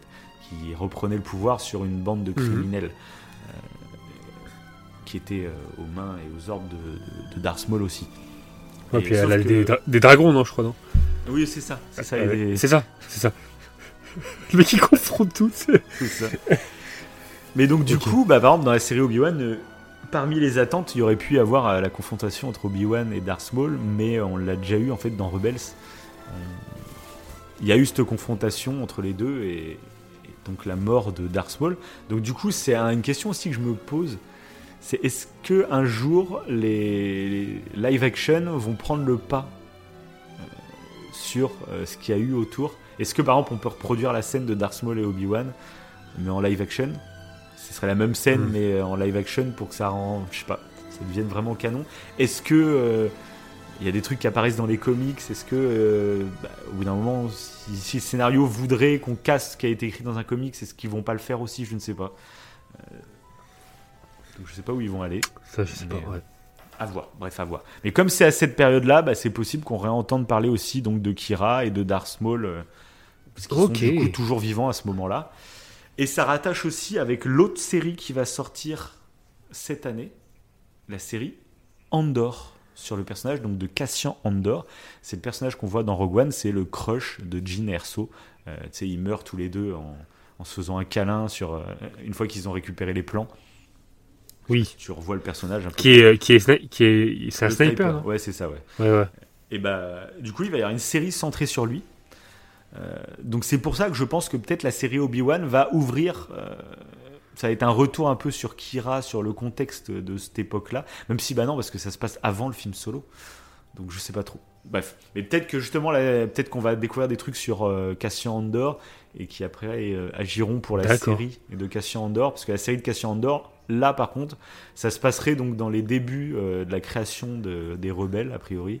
Et peut-être que là, ils vont rattacher par contre au film solo. Euh, à voir. Ok. Il y ça a- y a là, pas une série, euh, de- quoi Avec Donnie Yen de prévu? Il n'y a pas une série avec. Ah ouais, non, bah non, De- pour le moment. Non. Bah non, en plus, il meurt dans Rogue One, donc je. Peut-être un jour, hein, mais pour dommage, le moment. Bon. Donnie Yen, après, je Je sais pas s'il reviendrait pour une série, je sais pas.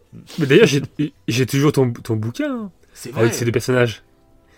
Que j'ai pas. Que faudrait que je lise parce que.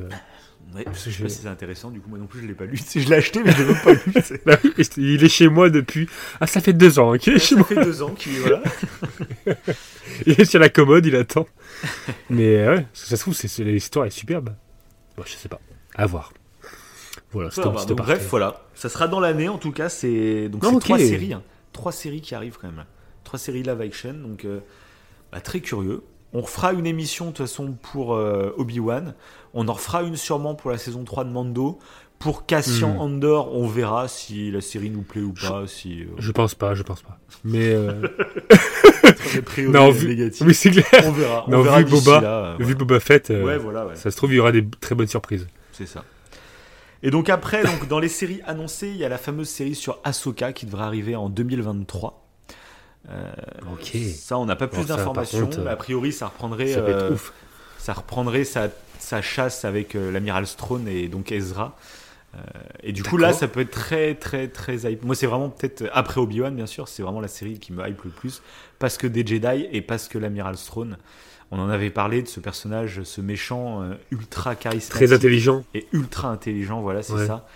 Et, et que ce personnage, en fait, a eu beaucoup de succès dans les romans de c'est Timothy Zane qui les avait écrits.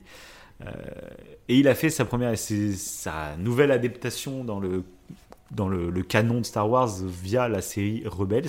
Du coup, c'est une série qui est un peu enfantine, même s'il y a des épisodes un peu plus sérieux que d'autres. Mais du coup, on a un amiral Throne qui est déjà intéressant, je trouve, dans Rebels, mais tu te dis, il est un peu bridé. Euh, moi, j'aimerais bien le voir vraiment dans une série en live action, un peu plus adulte, on va dire, où là, il pourrait avoir tout son potentiel euh, de mec ultra intelligent qui a, qui a trois Mm. coups d'avance sur tout le monde. Il, il y a un gros, gros potentiel. Donc, euh, j'espère qu'ils peuvent l'utiliser. Ça pourrait être un méchant, mais vraiment culte. hein. Ça pourrait devenir un vrai méchant culte de Star Wars. Et, et voilà. Dans les autres rumeurs, du coup, euh, tu sais, il y a pas mal au cinéma, on est totalement perdu. C'est hallucinant. Là, je suis allé juste avant l'émission, euh, parce que j'avais déjà entendu des bruits de couloir, etc. Et avant l'émission, je suis allé voulu me fixer sur bon, qu'est-ce qui est prévu. J'ai vu une news qui date d'il y a 5 jours. C'est très récent. D'accord. Et apparemment, on est tous paumés officiellement. Donc, j'imagine qu'il va y avoir des déclarations et tout. Mais on sait que cette année, il y a Avatar qui sort à Noël. Mais normalement, Oui. pour Noël 2023, normalement, c'était un film Star Wars. Sauf que là, on est dans le flou total. C'est assez chelou. Parce que si ça sort en 2023, j'espère que le tournage a au moins débuté. Parce que sinon, si ça va être un film fait à l'arrache au dernier moment ou je sais pas quoi, ça va être assez. Parce Bah qu'il y oui, un film qui était annoncé sur. ça. Ouais, ouais. Ouais. Il y avait un film qui était annoncé sur euh, Rogue Squadron. Euh, donc moi, ça me hypait pas des masses. Un Rogue Squadron, c'est tous les, les chasseurs de TIE Fighter, tu sais, les, les mecs de la rébellion, etc. Bon, c'était pas trop mon délire. Mais bon, comme Rogue One, à la base, c'était pas mon délire. Finalement, j'ai beaucoup aimé. Donc pourquoi pas. Mais du coup, apparemment, le projet a été repoussé. Euh, pour le moment, c'est en stand-by, donc on sait pas trop. Il y, a la- il y a un film de Taika Waititi qui était aussi dans les projets, mais a priori, euh, ce projet serait présenté qu'à partir de 2025. Il n'est pas dans le calendrier pour le moment. Taika Waititi a, parlé de ça. a un Ouais. projet très. euh, a, a beaucoup de projets en ce moment, et du coup, voilà.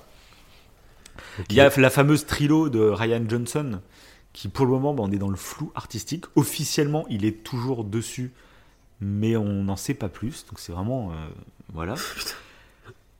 Il y a une série qui peut être assez hypante, qui s'appelle Acolyte.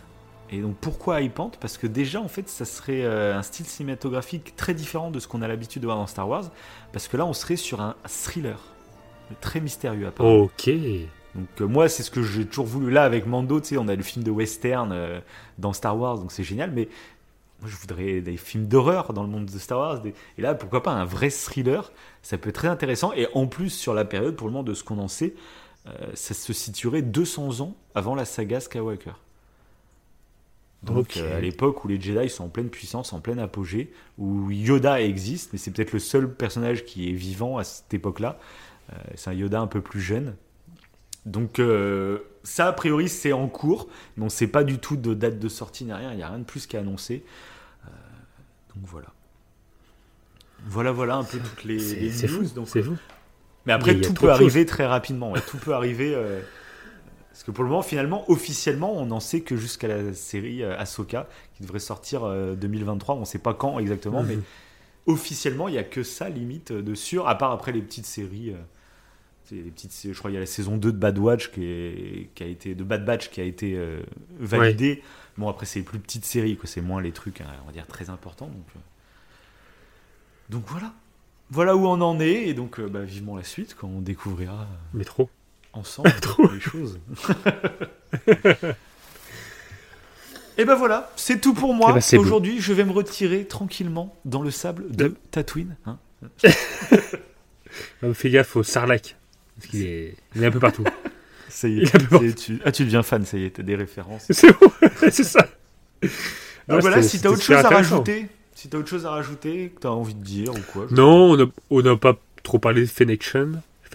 C'est vrai, c'est vrai, Après- qui est très euh, Très bon. relativement secondaire, Bon. qui rappelle un peu ce qui est assez intéressant. J'avais vu euh, euh, une analyse qui était un peu poussée là-dessus sur le fait que elle représente l'ancien Boba Fett et justement elle met en contradiction avec euh, ce qu'il était.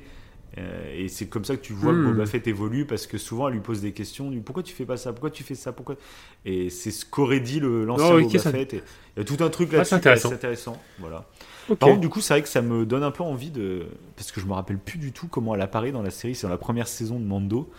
Euh, je me rappelle plus de son histoire avec Mando, etc. Donc, parce que là, on le voit dans, dans, dans Book of Boba Fett, le moment où ils se rencontrent. Oui, tout à fait.